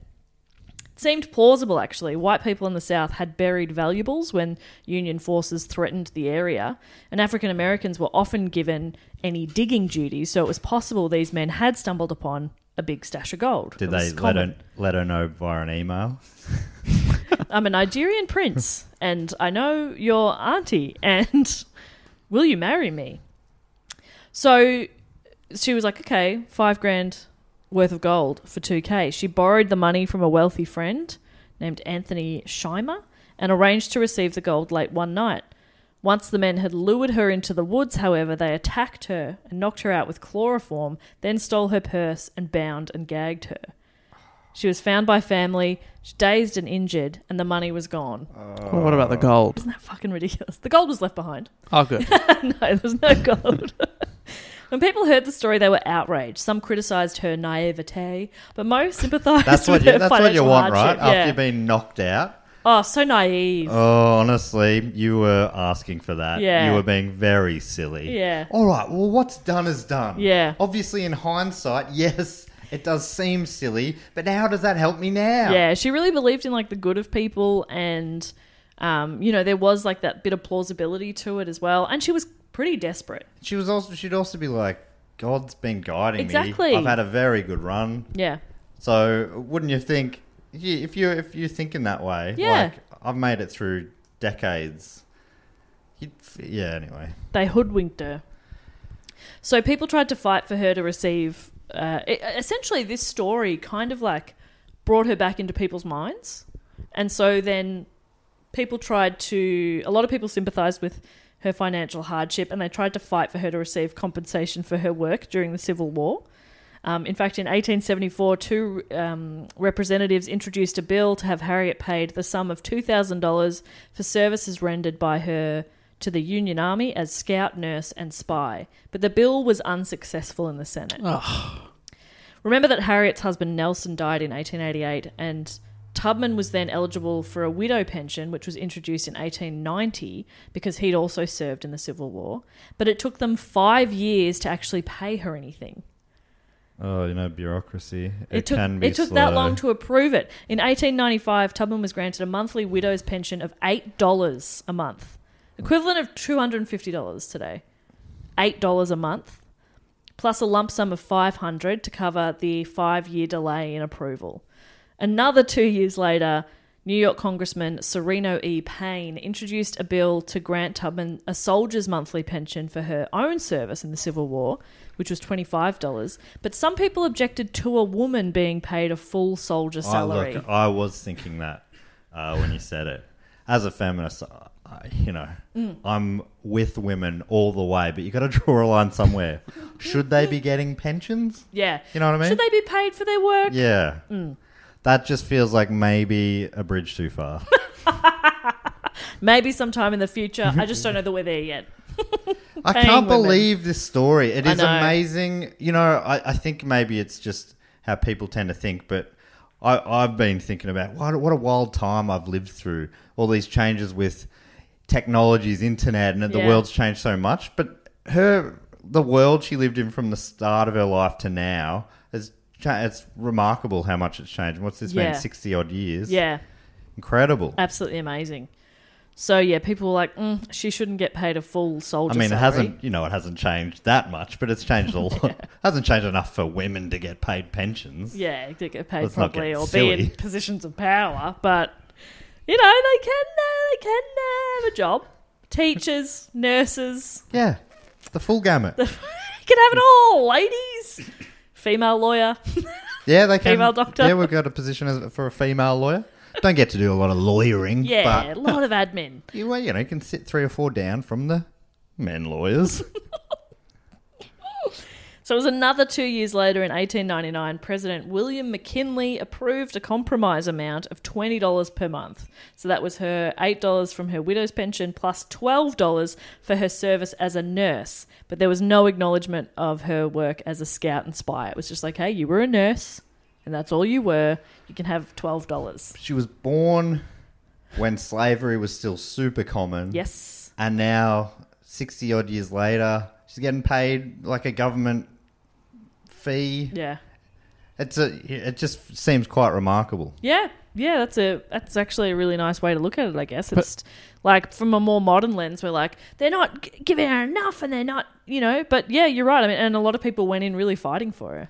Yeah, like- which is cool. Yeah, yeah, that's Even a though really I mean, good point. you you, some, you you can set your expectations in funny places Yeah. sometimes. I'm definitely setting my expectations in a very modern lens, but it's a very long time ago. I, I just yeah, I mean, like I feel like I'm dropping them quite low. Yeah. Wow, they're giving us Wow. some money. They're giving her twelve bucks. she saved so many lives. yes. You could also argue it's not enough. Yeah. So she's like mid to late 70s before she's compensated for her efforts during the Civil War. It takes so long. In her later years, Harriet Tubman worked to promote women's suffrage. She travelled to New York, Boston, and Washington, D.C. to speak out in favour of women's voting rights. She described her actions during and after the Civil War and used the sacrifice of countless women throughout modern history as evidence of women's equality to men. It's pretty amazing. Like, she's. She's old at this point, and she's just traveling around, putting her name to something that she thinks is important, and it Had is. a lot of careers. I Was she a know. bloody millennial? Absolutely incredible. this wave of activism kindled a new wave of admiration for Tubman among the press in the United States. A publication called The Women's Era launched a series of articles on eminent women and a profile of Tubman. And how crazy is this? An 1897 suffragist newspaper reported a series of receptions in Boston honoring Tubman and her lifetime of service to the nation. However, her endless contributions to others had left her in poverty, and she had to sell a cow to buy a train ticket to attend these celebrations honoring her. Should have just ridden the cow. You got a motor Yeah, you transport gotta right think. there, You gotta sweetheart. He got milk the whole way. Put a saddle on that cow. Let's go. Boston, here we come. I'm See you I'm in six months. so glad you're here because I wouldn't have thought of that. I guess you gotta, you gotta use I your know. head. I guess it's just my little lady brain. Cows. huh? Ride it. You got four legs. Use them. And she sells the ticket to someone. Like someone sells their ticket for the cow, and then she gets there, and they're also there on the cow. Hey, now I'm getting home. Yeah. What are you Cow. gonna sell another cow? Good luck. Good luck. In this economy. You're not getting this one back. Um, as Tubman aged, the seizures, headaches, and suffering from her childhood head trauma continued to plague her. At some point in the late 1890s, she underwent brain surgery whoa! at Boston's Massachusetts General Hospital. You know when I want to get brain surgery if I could any time. 1890s. Late eighteen hundreds. I reckon that's that's the time. Sign me up for a lobotomy, baby. They give you a swig of whiskey. Oh Now no, you're uh, no, anesthetized. it's it's worse than Oh, that. swig of whiskey for the surgeon, and uh, It's worse here we than go. that. Oh. Unable to sleep because of pain and buzzing in her head, she asked a doctor if he could operate. He agreed, and in her words, sawed open my skull and raised it up, and now it feels more comfortable. Oh. Right, so she's walking around with an open skull. No, no, no. I No, think they put, the skull put a, back on. Put a little Sally's no more gaps to Yeah. fill. Put a hinge on it so it's Yeah. easier for future surgeries. You're feeling a bit of pressure. Don't worry about it. Just crack the back like a skylight, just and inclu- just and Give put it a in a wiggle. Reebok pump push thing. Lift that up a bit. wow. She received no anesthesia. oh my um, god. and for the procedure, and reportedly chose instead to bite down on a bullet, as she had seen Civil War soldiers do when their limbs were amputated. I feel like she has just stepped into the top handful of badasses we've She's ever in talked her about. 80s when she does this. Maybe is she, is, I'm trying to think of it. Is it have we talked about a bigger badass than this? I don't think so. She's Holy incredible. shit. she bit a bullet So While now having she- brain surgery. So now she's ruined her teeth as well. what a shame. yeah, the den- ne- next to the dentist. what you gonna bite on when he, when the dentistry work's getting done? You know, How about this little uh, little piece of leather? You want to chew that or something? Nah, nah, give Nah, me the nah, bullet. Give me a bullet. and she actually bit down on it so hard it exploded. she killed the surgeon. ping, ping, ping. It made that sound, bounce all around. Killed a couple of enemies who, uh, until that point, were underground moles. They didn't know, but she had a magic bullet there. Oh, she's good. Yeah, and I Isn't that I- incredible? I have been forgetting as well the headaches Yeah. and pain Yep. she's been enduring She the had whole way through. a condition similar to narcolepsy in that sometimes she would just lose consciousness. She said she was still sort of like awake and could she like she was aware of her surroundings but she would look to be asleep and she would just fall asleep or sleep for really long periods of time. Which would have, I mean, ideally that would have happened while she was on her tummy. Bit In of the tummy time, underground. have a snooze. Yeah. Some of those trips can be pretty lengthy. Yeah. Mm-hmm. I'd say catch up on some Z's. have a little kip.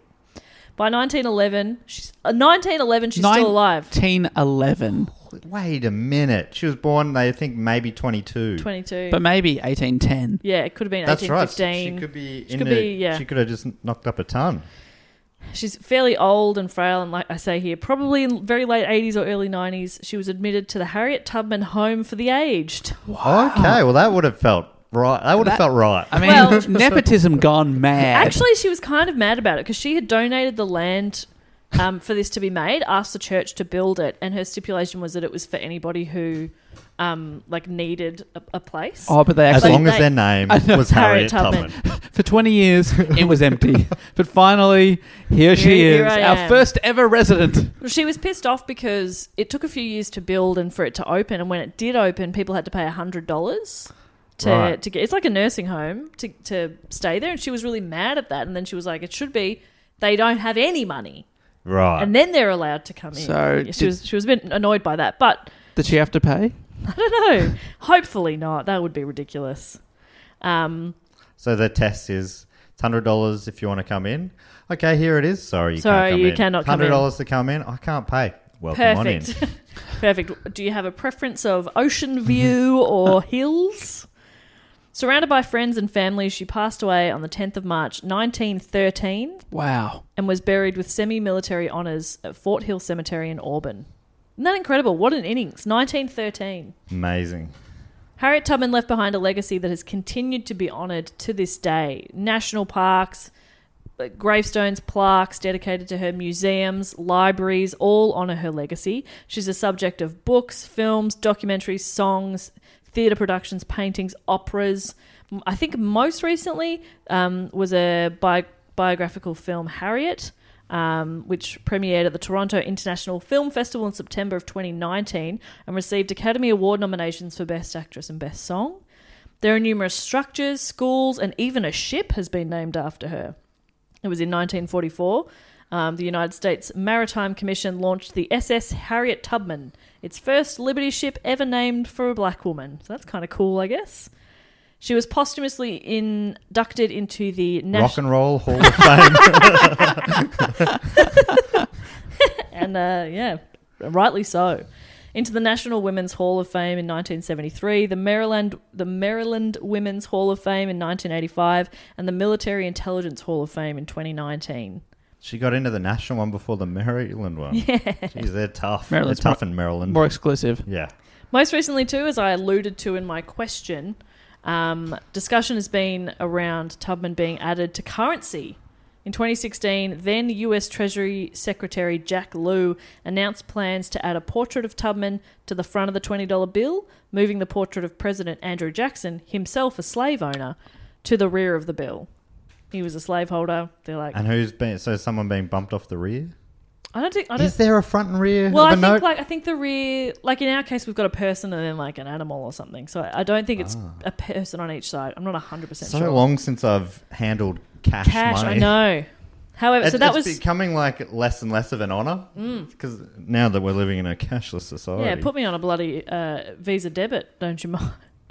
What do we got? Oh yeah, we got two people on the fifty. so what yeah. would you call the front and back of that? Yeah, what's the front? What's the back? Well, I guess American they they might be different. What's that, uh, David Unipon and Edith Cowan? oh my god? You're a freak. Yes. and yes. That's a and what 50. what are they famous for? Uh, that is, uh, David Unipon is an indigenous inventor, Yes. held many patents, and Edith Cowan, first premier, female premier? Oh, that's cool. Uh, I'll take your word for That's it. on it. Yeah. Did we say I that's know on an Aussie David fifty? Unipon is yeah, definitely held a lot of patents. Read that recently, but yeah. Did you read that on that fifty dollar bill? Yeah, it's actually yeah, it's it's mainly just biography on those bills now. They don't even have room for the the, numbers. numbers are just if you it's a look. clo- nightmare for tourists. It's basically like fan tales now. Yeah, we have to when when a tourist is trying to buy something, we have to say that'll be three yellows. Otherwise, I got no idea. Sorry, I've uh, I've upgraded her. She's best known as the first Australian woman to serve as a member of parliament. Oh, cool. I felt yeah, was was Joan Kerner the fir- maybe just first Victorian premier, female Victorian premier, or internationally? Internationally, Internationally, that means Victorian, nationally. Oh my god, The world record holder for the first female Victorian premier. I like. i do we, what do you call? That's a pineapple, isn't it? Yeah. Australian fifties, sort of colloquially known as a pineapple. Yeah, it's Lobster's the twenty. Yeah, it's red. Pavarotti's the 10, tenor. Oh, that's funny. never That heard is that. funny. I've never heard that. And uh, yeah, what would a five be? I don't It's a, know. a blueberry. Pointless. Yeah, rubbish. Get out of here. Wouldn't even bend over to pick it up. A hundo, yes, please. Um, so yeah, that was that was like originally pitched in 2016. In 2017, U.S. Secretary, um, Treasury Secretary S- Stephen Mnuchin I'm getting said, pretty hungry. You Wouldn't mind having a little manunch. have, have a little manunch on this. Is it MN? "I'm It's s- like I'm pneumatic so, I'm and stuff. So are they? close to finished. What- are there are there any words that go MN though, Bob? I don't know many. No. Feels Stephen like there must. Mnuchin. Yeah, I would have no idea how that's pronounced, but I like Minuchin, and I apologize. I really just want. I'm enjoying this report so much. I just want to draw it out a little longer. I know you want to bring it to a close, but I thought before we got there, I'm going to recite this little poem I've written. I'm gonna sing us a song.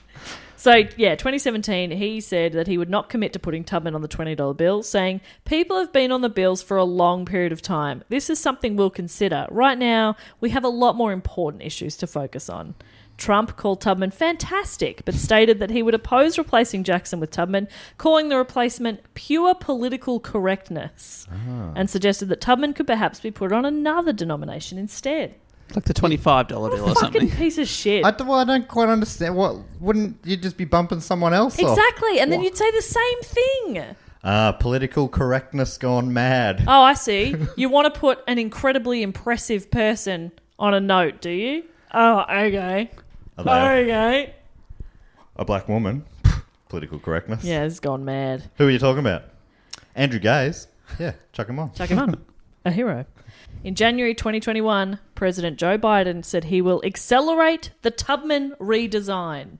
So stay tuned, but he's on board with it. So he's doing it himself. he's doing it himself. He's like, guys, I'm a little rusty with Photoshop. Don't worry, but I'm pretty good at paint. I, I love. I have to sometimes go like if Photoshop is. I'm like this is a nightmare. I'm, I haven't grown up with it. I I used a different program for a long time. It's now defunct.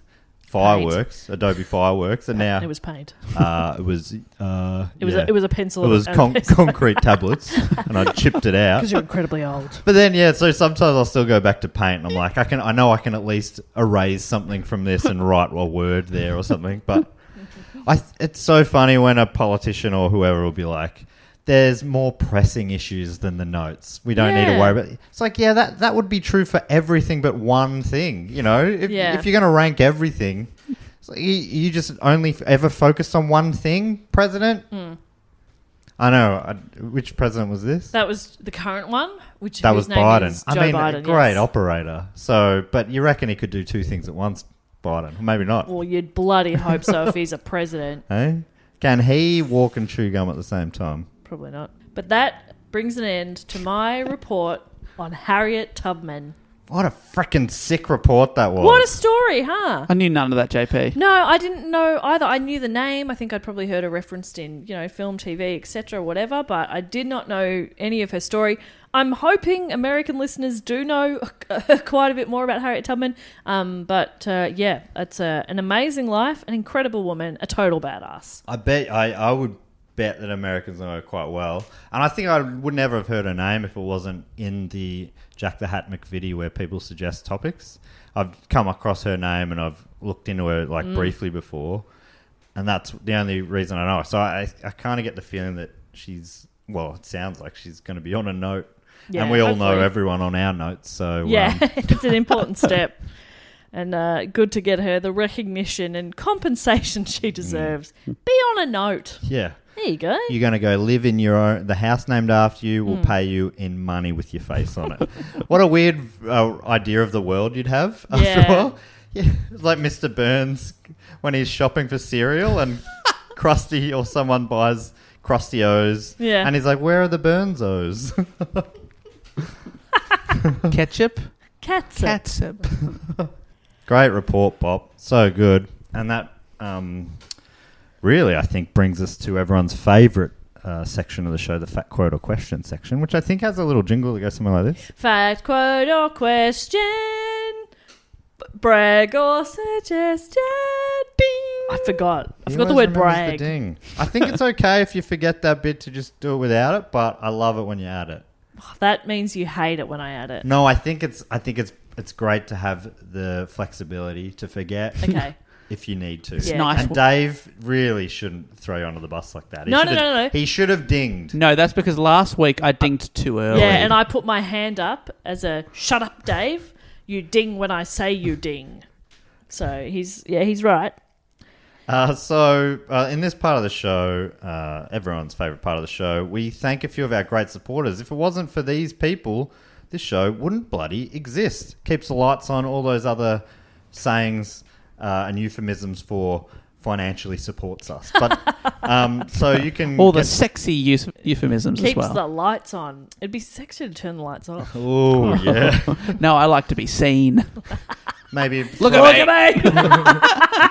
Maybe we could throw uh, some sort of a, a, a red scarf over Dave's cheetah lamp and really get it Yeah. sexy in Oh here. yeah. Ooh. Uh, so, yes, you can get involved at patreon.com slash dogonpod or dogonpod.com. And there's a bunch of different levels depending on whether you want to spend a full Tubman a month, which I think is a... uh, That's going to be... When it comes in, calling 20 bucks a Tubman, that'll cost you a Tubman. That feels That's good. so good. I hope Americans have slang for their money like we do. They, don't, they, they call something Benjamins. oh yeah. Which might be hundreds or ones. Dave will know. Hundred, right? Hundreds. Yeah, it's, it's I'm making money. It's not, yeah, I'm making Benjamins. Oh God, One are you Benjamin okay? at a time. Are you all right? Do you need help? Uh, yeah, I'm, I'm uh, stripping. Great. One Benjamin at a time. And honestly, I don't tend to get a lot of Benjamins, but it feels good expressing People myself. throwing coins at you. Yeah. That And would I- hurt. Oh. They're throwing them to her. they're You- yelling, get off. Are you not a very good stripper? It's okay. They're yelling at me to get off, and I Yeah. was hoping it was going to be the other way around. anyway, so um, you can support us on all sorts of different levels, uh, depending on yeah on how many Tubmans you want to part with. uh, on the fact, quote, or question level, this is the Sydney Scheinberg level, and on this level, you get to give us a fact, a quote, or a question. I read out about four of them each week. Uh, where people ask us a question, give us a fact, give us a quote. They can also now give us a suggestion or a brag. Uh, first up this week, we've got one from Colin Wright, who, and you also get to give yourself a title. And Colin Wright has given himself the title of Stressed Out Guy Applying to Grad School. Grateful for the podcast to listen to while I fill out 100 million application forms. Oh no, that's a recipe for disaster, isn't it? He's just writing down Harriet Tubman. Hang on, no. No. Name Harriet. No, that's not me. Am I Name Harriet? Underground Railroad. No. uh, and Colin has offered us a fact this week. Colin writes According to a little underground website I recently discovered called wikipedia.org, Oh. I think it's pronounced, It's exciting. uh, says the Italian Luca Pacioli, recognized as the father of accounting and bookkeeping, was the first person to publish a work on double entry bookkeeping and introduced the field to Italy. Uh, Colin goes on to write So, Jess, for new listeners, Jess hates accounts for Mm-hmm. Hate some 'em. reasons. We can't, Well. I don't know if we remember the origin of this. Nah, but me Jess either. has committed to it for a long Hate time. 'em. now. We're ticking off all your things this week. You have obviously the number thing, your hate of submarines, and uh, your hate of accountants. I've forgotten about submarines. You'd think you'd like accountants because they they like balance books, and you like even numbers. yeah, but it's not always even numbers. Well, that's a good point. and also, accountants make me pay a lot of money. I think that's not the Sorry. accountants necessarily. well, isn't it? Matt, I think they get to Don't decide. shoot the messenger. I think Jess. they get to decide and they say, oh, Jess, you can pay a lot this year. Yeah, that's true. And they say that every year. And then they go to some people. Hey, I like Hey. you. I know a few more tricks that I didn't offer to Jess. Yeah, exactly. Those sneaky accountants. Anyway, Colin writes, uh, goes on to write, so Jess, if you end up with a time machine, maybe you can talk to Luca and convince him to uh, do stand up instead, or maybe a podcast. They had stand up then- between 1447 AD and 1517 AD, then right? he's going to be a competition for me if he's in comedy and podcasting. No, I'll tell him to do something else. Yeah, I think you got to go back in time and kill this man. I was going to say make him be like a painter or something, something I have no skill in. But um, yeah, you're right. I'm going to have to kill him. So thank you um, for giving me the next person on my hit list. I mean, the, the first, the first person on my hit list, obviously. I've never heard anybody. Luca Pacioli. Feels good to say something in uh, my native tongue. Of course, I'm one quarter Swiss Italian. All right, thank you, Colin. The next one comes from David, a place to hang your cape, Malofsky. And uh, David's given himself the title of Dugon Superhero Suit Storage Manager. Very important Very job. important job. We appreciate you. Where is my cod piece? Well, it's in, in the codpiece locker. Thank goodness. It's a very big locker. Yeah, which seems like superfluous amount of space, but anyway. Need a bit of room. So, David's also given us a fact, which is the JFK duology. Uh, my first topic suggestion to make it out of the hat and into the episode ooh, uh, sparked the duology. That just me- does that mean two reports? Love that. It's become a triology then. That's Uh, right. For people out there that do support the show on Patreon, we have very recently released a follow up report. I did a report on the Kennedy curse. We went through not only Mm. What a wild JFK's tale. death, but all his family members' trials, tribulations, and tragedies. I, for one, believe in the curse. On it's, Yeah. It was a lot more than you think, isn't Yeah, it? big It's time. a w an amazing amount of tragedy. Yeah. It's no media beat up this one. No, that's right. So that you can get that as well as 124 other bonus episodes right now. Uh-huh. So please, David. So, uh, so uh, David said he long-time supporter. This is the first one he suggested that actually got made into an episode. So he's stoked about that. Goes on to say, Dave mentioned the many coincidences between Lincoln and Kennedy. Oh, there's a pun fact that was left out of his list, which is my all-time favorite JFK pun fact. I mean, I mean, I, imagine you had, to what kind whittle, of you had to list whittle is down this? this list, David. I'm sure you had to This whittle it list down. of pun facts. Um, one week. This is uh, this is the pun fact. One week before he was assassinated, Lincoln was in Monroe, Maryland. Ah, Maryland, Maryland. again. Uh, one week before he was assassinated, Kennedy was in Marilyn Monroe. Oh, pun fact. Uh, there is an asterisk here. Jeez, I didn't say that word right. I don't think it says Matt. Read out the asterisk.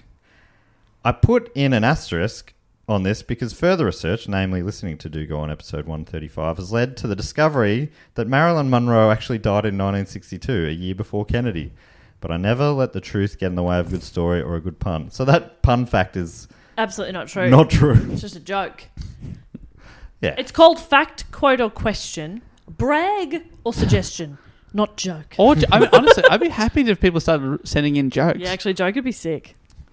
Oh my god, this jingle's getting longer Yeah, and I longer. don't think. I I What- think we need to get it in a pro. to Jokes sing can this be in jingle as now. facts, maybe.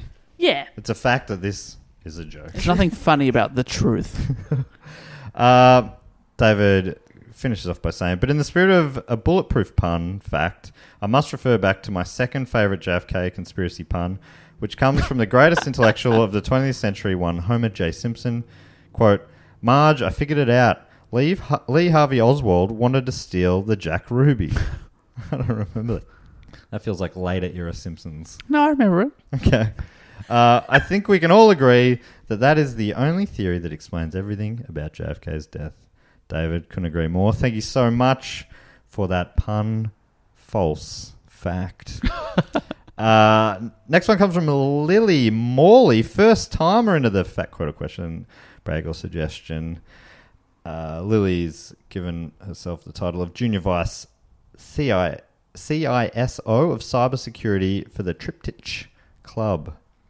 Uh, what's a CISO? Not sure. Chief something something officer? Something security officer, maybe? Intelligence. Let's go with that. Yeah. But then I guess it's got cybersecurity in the title as well. Anyway, Lily, too clever for us. Oh, it's our first ever brag. That's Yes. been with the selection of brags. So happy, Lily. Lily writes, My first ever fact quote or question brag or suggestion Hmm. is a thank you slash brag. Do go on, got me through a pandemic and a very. I'm so glad to see the pandemic's finished as well. We did it. We talk about it sometimes as well, like, it's good to be through this pandemic. God, It's thank Definitely Oh, God. all over. Yeah, we lived through that. Touching. And it's done. Knocking on wood there. Obviously, it is still going, but um, Lily writes, uh, got me through the pandemic and a very hard search for a placement at university.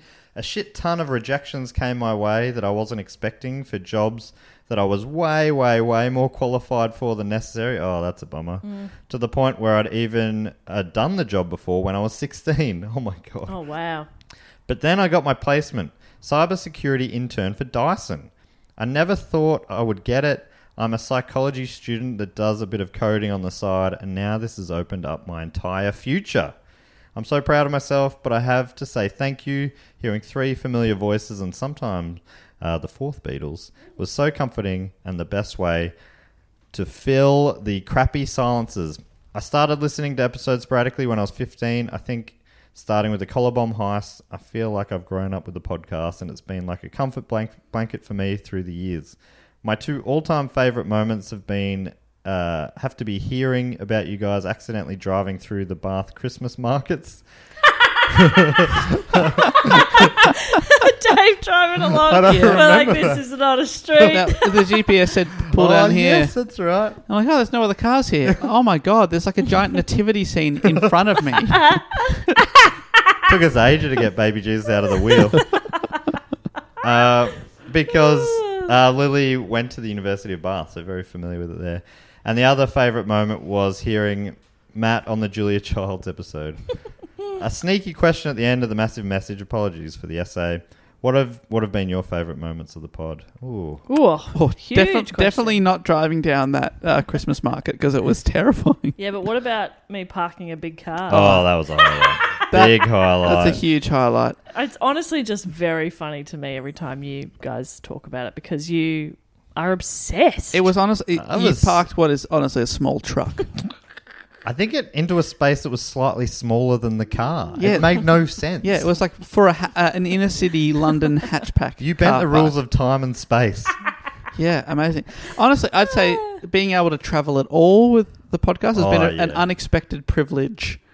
Yeah. Like, w- w- honestly, when we started six years ago, why would we end up in Ireland or whatever? You know what I Yeah. mean? Like Yeah. this is Those or, times are amazing. or on the beaches of, of Thailand yeah. doing the podcast. So stuff Yeah. like that's been really, really cool. Even getting around Australia. Yeah, that time yeah. we went to the, did the Sydney one, and then Dave and I went out for an Italian date, followed by gelato. So cute. Matt and I were just I messaging don't- this week about uh, going on a movie date followed by a Sunday coming up soon. Oh, We'd love And- to have you as well, Jess. no, it's fine. it was um, I it was be- understand. it was because I Need won some boy time. I won a uh, I won a movie ticket with Dave on the Stupid Old Studios telethon, but I couldn't make it. So I'm like, can I? Can we reschedule? It's because my dad and I had an extra ticket to see the That's new James right, Bond movie. yes. If Matt could drive to Geelong on the same and it night. was a real close call, but You I just had nearly to be made back it. in town in, uh, for a certain. So then afterwards, we said, Oh. just so you don't feel left out, we said, let's do another movie another time. We'll get Jess, a you side. would of course be welcome to come along. Welcome, but not wanted. Wanted. but yeah, I think all, I reckon I, lo- I do love all those and just fun, those. Yeah, it's just fun. I love being in different places, and I mean Yeah. that's been underlined a lot uh, by not being allowed to leave the house or the city for the majority of the last couple of years. Hmm. Um, and yeah, we would have just done a, our first live thing in, in quite a while, uh, a couple of weeks before this, and we've got the Christmas one coming out, which I'm Yeah. really looking forward to. I fucking love Christmas. Yeah, Christmas episode. And But just uh, yeah, all I think it's a lot of those things, but also just this friendship. hanging out, you know? It's fun. With laughter. Highlight of my Yes. week every week. So lucky to be involved. Thank you very much for that, Lily. It was Lily's first time, so we have let her get away with a brag, a brag, a, a fact, and a question there. well played, and, and uh, the I stands for information. information. Jeez, it's nearly always information with those things. Damn it. Damn it. Uh, finally, from Drew Forsberg, uh, has got the title Local Anti Hero, bracket, the cowardly kind, not the badass one. uh, and Drew's got a question. You're at karaoke. Oh, I love a scenario question. Love this, yes. And uh, like we always ask, uh, Drew has answered his own question. Fuck yes, Drew. So it's a four parter. Yep. One, Yep. what song will you sing sober? Uh huh. Do we want to do them one at a time?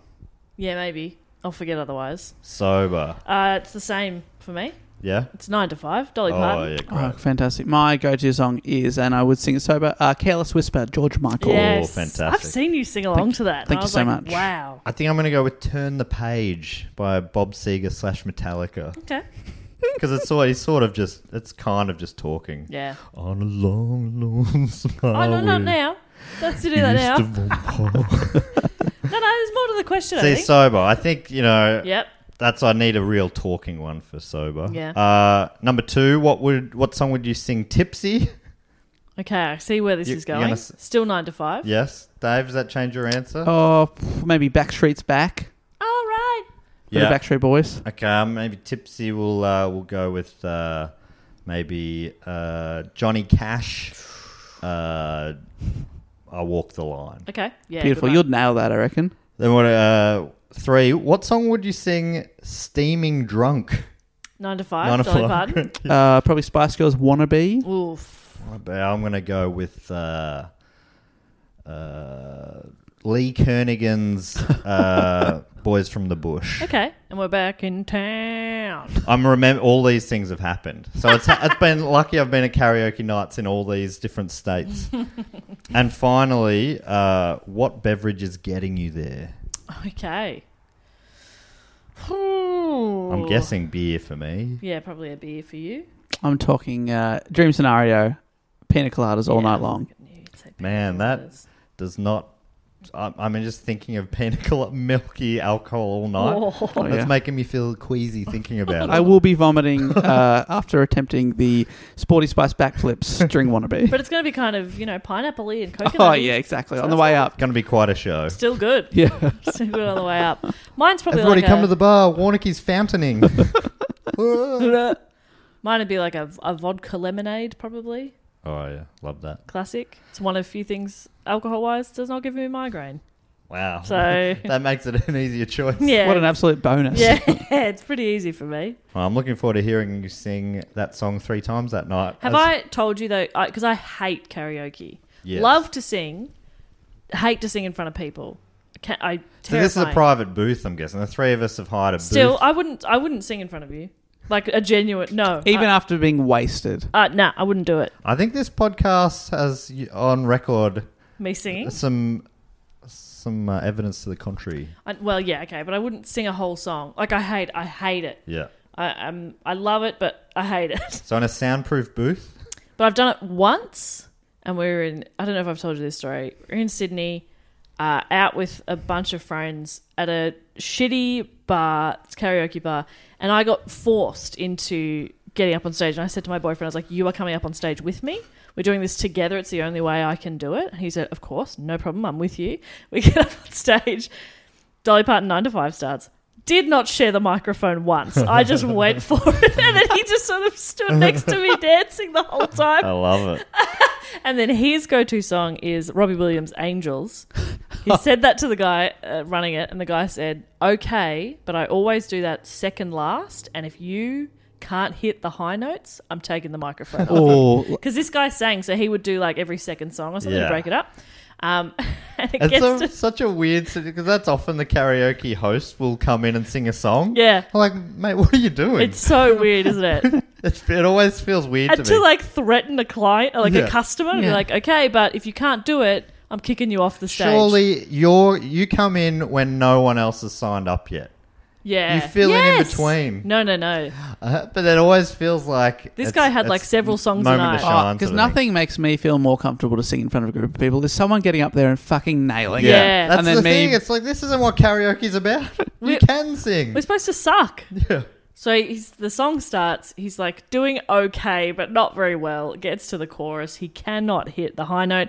He's tried almost on a daily basis. He cannot get it, and the guy just takes Mm. the microphone. Oh, and he no! just- It was so funny. I Gave was him, like, gave him the Why tap. did you go for such an ambitious song? Surely backup singing is the guy. Yeah. Why you can come in behind him and Just, do the chorus. Yeah, come just in do and that just note you build him can't up. get through Yeah. it. Oh, just do that. Yeah. Literally took the mic out of it. Yeah, his hand. very funny. And with the crowd or the or, you know the rest of the punters having no idea that this conversation's Yeah. happened before. And just like, what's going Well, on that here? seems weird. That's odd.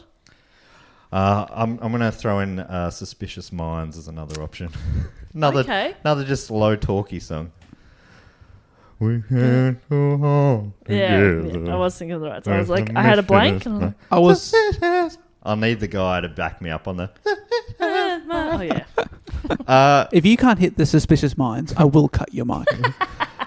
Drew Forsberg. I also don't. I, I think I'd be Okay. unlikely to do a, a sober karaoke. Occasionally, I'll, I'll be you know late at night, wander into a place. Someone put your name in. You go, "Bleh, all right. But yeah, it is. A, anyway, um, Drew has answered his own question. One, the sober one, back in the USSR by the Beatles. Okay. cool. Two, Vertigo, U two. Ooh. That'll annoy some of our Irish listeners. And three, Madman Across the Water, Elton John. Oh, I don't, Don't know, if I that, one. Me either, but it sounds am- sounds ambitious. Yeah, it does. It's, if it's an Elton, which I love. And Yeah. then it, the beverage that will get him there, a steady supply of cold draft, 6 to 7% ABV beer. okay. Very Sorry, specific. mate, if you could be a little more specific. That's a, you've given us a whole 1% range Not there. sure what you mean. I'm so sorry. So is this seven point one? Pour that down the sink. Thank you for those fact quotes and questions. Good good conversation starter there. Uh, the other thing we like to do is thank a few of our other great supporters who are on the Ask Prod level or above, Mm-hmm. shout out level. And just normally comes up with a little bit of a game based on the topic it, uh, we just discussed. Yeah, Can do with the name. I'm not sure what to do with yeah, this. she had a one. name change. yeah. Or like, to, or the nickname Moses because parted the seas. Or Yeah, okay. Minty was a good Minty Was a one. good nickname. Yeah. Are we just giving him a nickname? Yeah, based on a on a confectionery snack. Or based on a, a favorite uh, biblical figure. Oh, okay. Yeah, so we got Either a two snack or a options. Yeah. biblical figure. Great. Know All which right. one I know more about. One yeah, of I was going to say, Dave, the one who did not go to a Catholic school, at a real disadvantage here. Yeah, but sorry. boy, he loves But he loves sweets. snacks. oh, you this is right in your sweet spot. uh, if I can kick us off, Yeah. I'd love to thank from Glasgow in Scotland, Gareth Bryceland. Oh, Gareth Bryceland is, of course, nicknamed Joseph Yeah. because he's a real daddy. Joseph. so he's the he's the carpenter father. Yeah. Well done, Gareth Bryceland.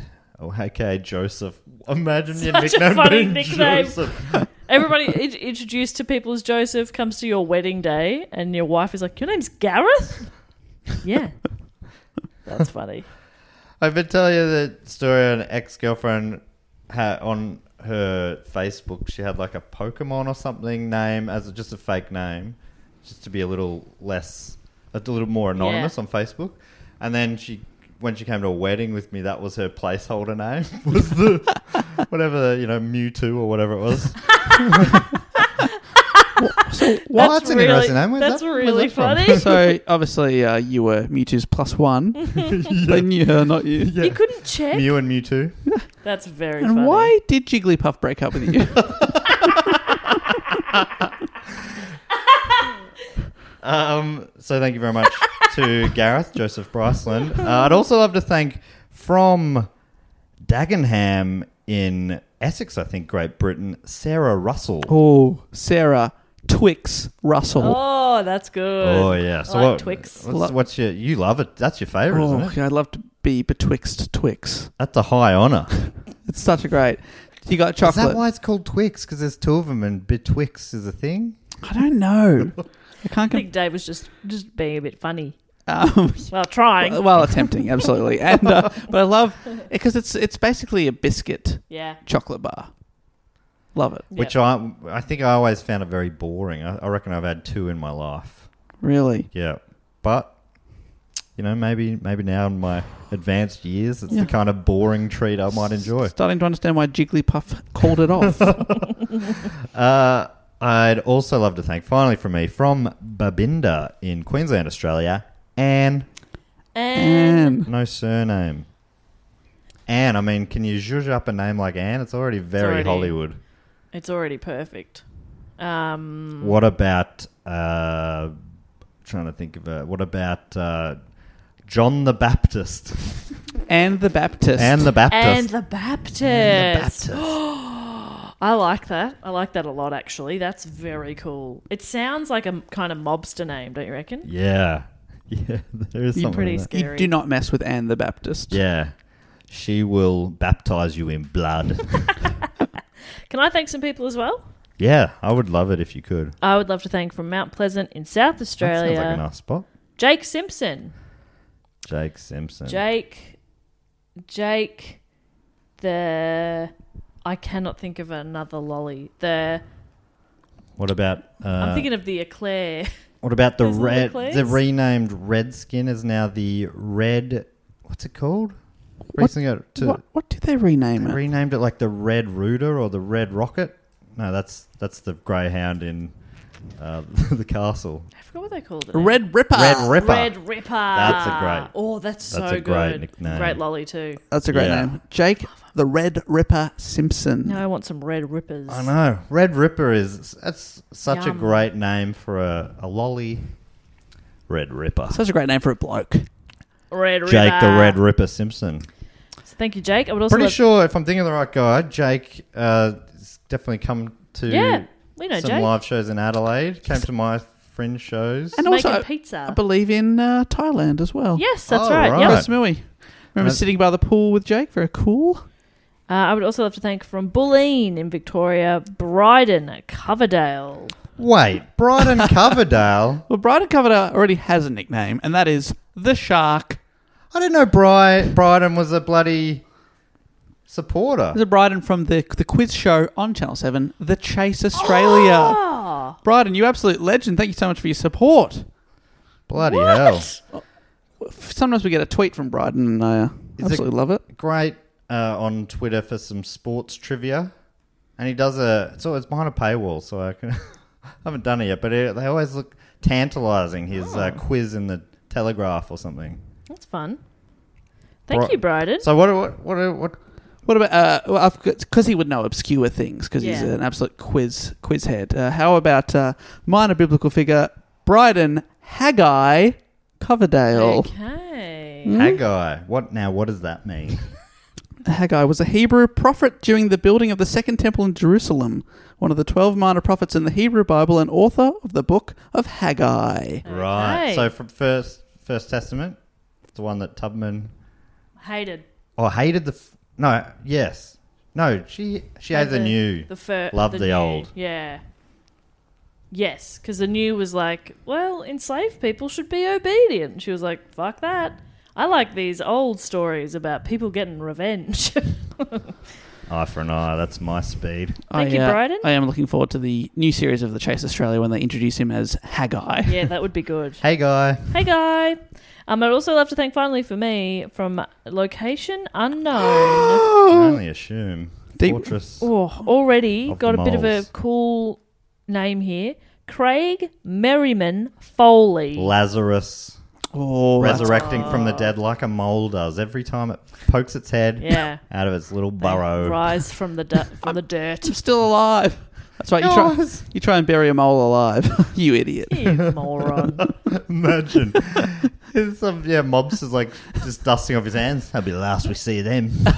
Poke the head Hmm? up. Hello. Damn it. What? I thought I buried you alive. Uh, I would love to thank from uh, Kerry in Ireland. Oh, that's like a fa- ancestry from County Kerry. Very, very cool. Perhaps you're related to Tommy Powell. Oh, another fantastic name. Tommy Powell. Tommy. Okay, okay. Come on, Jess, you can do this. What about, okay, uh, think of your favourite chocolate bar. What is it? Uh, chocolate bar? Yeah, chocolate bar. Aero. Oh, that's a good nickname. That is a good nickname. Tommy Aero Aero Powell. Yeah, I like that a lot. Because he's uh, green and full of holes. But like like bubble like air bubbles, not Yeah. holes. Real bubbly a personality. bubbly, Bubbly. bubbly person from Ireland. Green. Green. There you You know There when go. they you like go, bang, Cadbury bang. Cadbury tried to do like the Cadbury bubbly and it's like it's good, but it's not aero. Mm. How does aero get it so light? How do they do it? I'll die asking that question. Secret family recipe. Maybe it's the um, Added air. yeah, or, s- or maybe it's the uh, destroyed orangutan habitat that Nestle apparently are involved in. Oh, yeah. involved. Sorry to suck the fun out of your chocolate bar. Moving on quickly, I would love to thank uh, now from uh, Boreham Wood in Great Britain.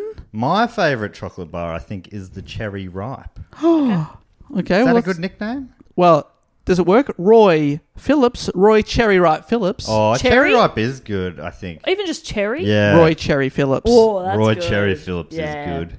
in Hertfordshire. We love your work, Roy Cherry Phillips. I like that. Thank you so much. Alternative was Genesis, the uh, first Oh, book yeah. of the Old Testament. That's right. Uh, Roy Genesis Phillips. I think cherry. I think cherry's the go. Mm-hmm. Cherry's good, Uh, Yeah. I like. Oh Genesis is good, but cherry's fun. Genesis is good, but I prefer Phil Collins' solo stuff. Thank you so much.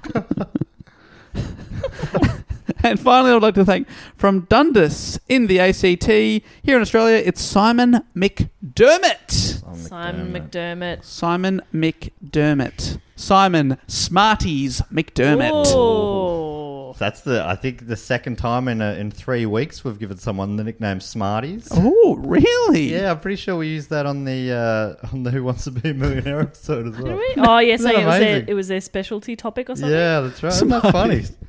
That's weird.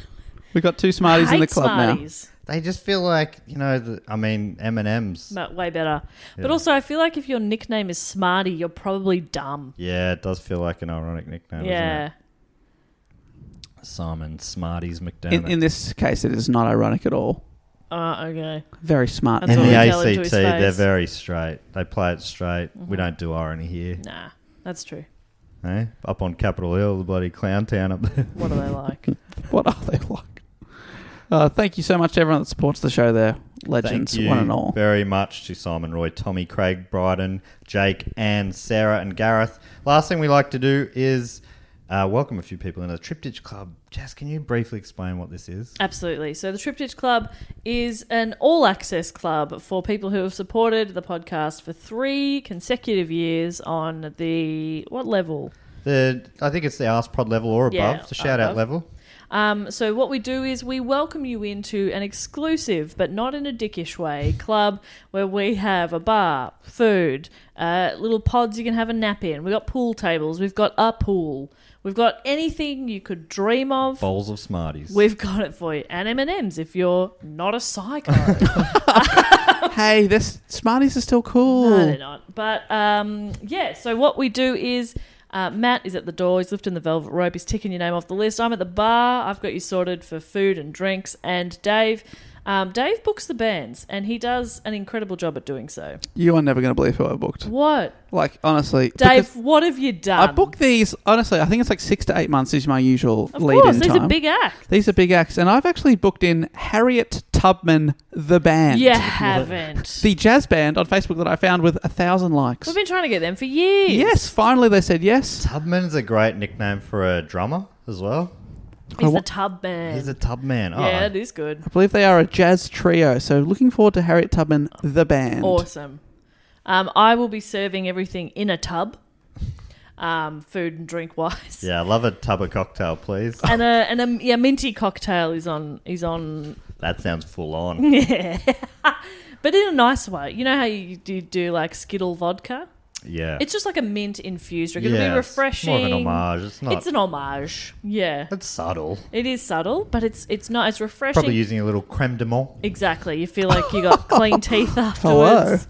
It's it's beautiful. Hello. Hello. So I think we've got about what nine inductees Got or a something like few. that today, Dave. Uh, so the way this normally works is uh, I'll read them out. I'm standing on the door. I'll read out your names, Dave. Just picture yourself running into the room, into the club. Mm-hmm. Dave's there with the mic up on the stage. He's hyping you up as you enter. Everyone's applauding you. Jess is standing nearby Dave, Whispering. whispering to him Yeah. because he honestly he just wouldn't be able to do it without a little bit of sort of backup and support. Yeah. Thank you. He needs my validation, and he cannot go and will not go on without me. I am Jess during karaoke with their partner, not going up without you. but uh, once I'm up there, I'm like, shut up, let me take this. So Dave's there to hype you up. He normally does some version. I, I think they're puns. I can never quite tell uh, based doesn't on get it. on the place or the name. Uh, so if you're ready, Dave, I'm going to lift this velvet rope and welcome in from Blackheath in London, Great Britain, David Hayden. Oh, this night, I feel like I'm getting paid in. Oh, to It's hang out. because it's nice to get It's paid. such a, it's such a, uh treat.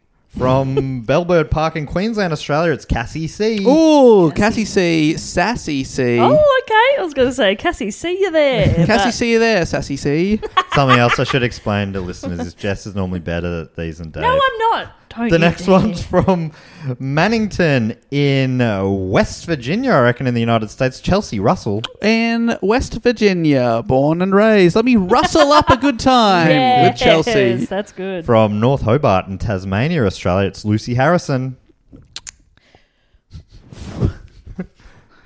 Hu- Hurry, s- hurry, son. Hurry in, son, and have a good old time. More like lucky us that Lucy Harrison is here. Lucy Lucky. Oh, right, right, right. Uh, all I could think of was uh, Marison. Well, these are all good options. All good options. This is better than. Lucy stumped us. Oh, Lucy's been waiting three years. Hold on. I'm happier that. We've been stumped by such a simple name, a beautiful name. Uh, I f- I feel happier that on my wedding day, Marison, more like Harrison. what? no, I love it. Lucy Harrison, give us a juicy hug and. No, all right. So, from York in Yorkshire, Great Britain, you should have seen Jess's face then. It's Mike Ollis. Oh, we- Mike Hollis. We've gone off the rails here. By something, is there something in like Mike? Mike? Hand me the mic, Ollis. Fuck yes. Like the mic. so I can Microphone. welcome and sing a song Yeah. for Mike Hollis. Someone from the crowd goes, You're holding the mic. You suck. Shut up! from Palmyra in Western Australia, it's Luke Wood. Well, Luke would be here because we only have legends. From Sutton in Surrey, Great Britain, it's Elizabeth Joyce. oh, you bring Joyce to my heart. Yeah. From Milton Keynes in Great Britain, it's Jay Munn. More like Jay Fun. Yes! Oh, now we're cooking. And finally, from San Antonio in Texas in the United States, Frank John Villarreal. You make this night feel Villarreal. Yes.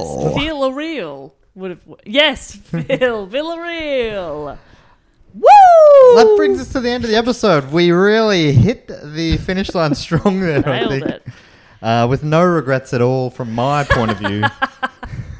uh, so thanks everyone for listening to this episode. Anything else we need to tell them before we go, Jess? Um, just that if you want to get in touch with us, you can do so at dogoonpod at gmail.com. Check out our website, dogoonpod.com, um, and do go on pod across all social media where you can make uh, suggestions and give us more topics about, like, uh, w- we have a, a, a- a lack, I think, in the hat of, like, topics about badass women and badass women of color.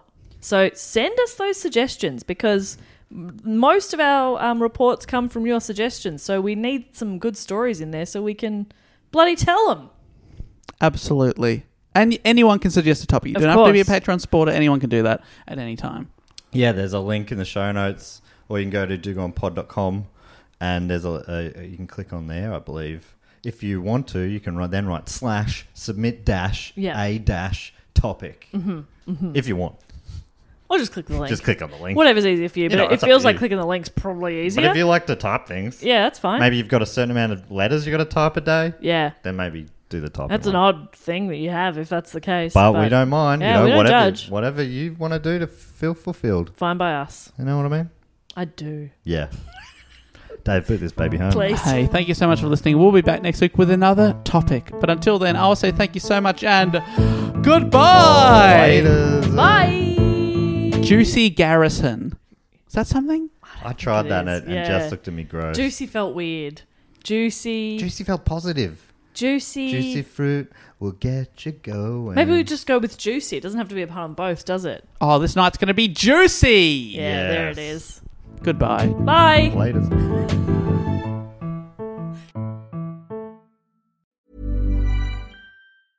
Even when we're on a budget, we still deserve nice things. Quince is a place to scoop up stunning high end goods for 50 to 80% less than similar brands. They have buttery soft cashmere sweaters starting at $50, luxurious Italian leather bags, and so much more. Plus, Quince only works with factories that use safe, ethical, and responsible manufacturing. Get the high-end goods you'll love without the high price tag with Quince. Go to quince.com/style slash style for free shipping and 365-day returns. Mom deserves the best, and there's no better place to shop for Mother's Day than Whole Foods Market. They're your destination for unbeatable savings, from premium gifts to show-stopping flowers and irresistible desserts. Start by saving 33% with Prime on all body care and candles. Then get a 15-stem bunch of tulips for just $9.99 each with Prime. Round out Mom's menu with festive rosé, irresistible berry chantilly cake, and more special treats. Come celebrate Mother's Day at Whole Foods Market.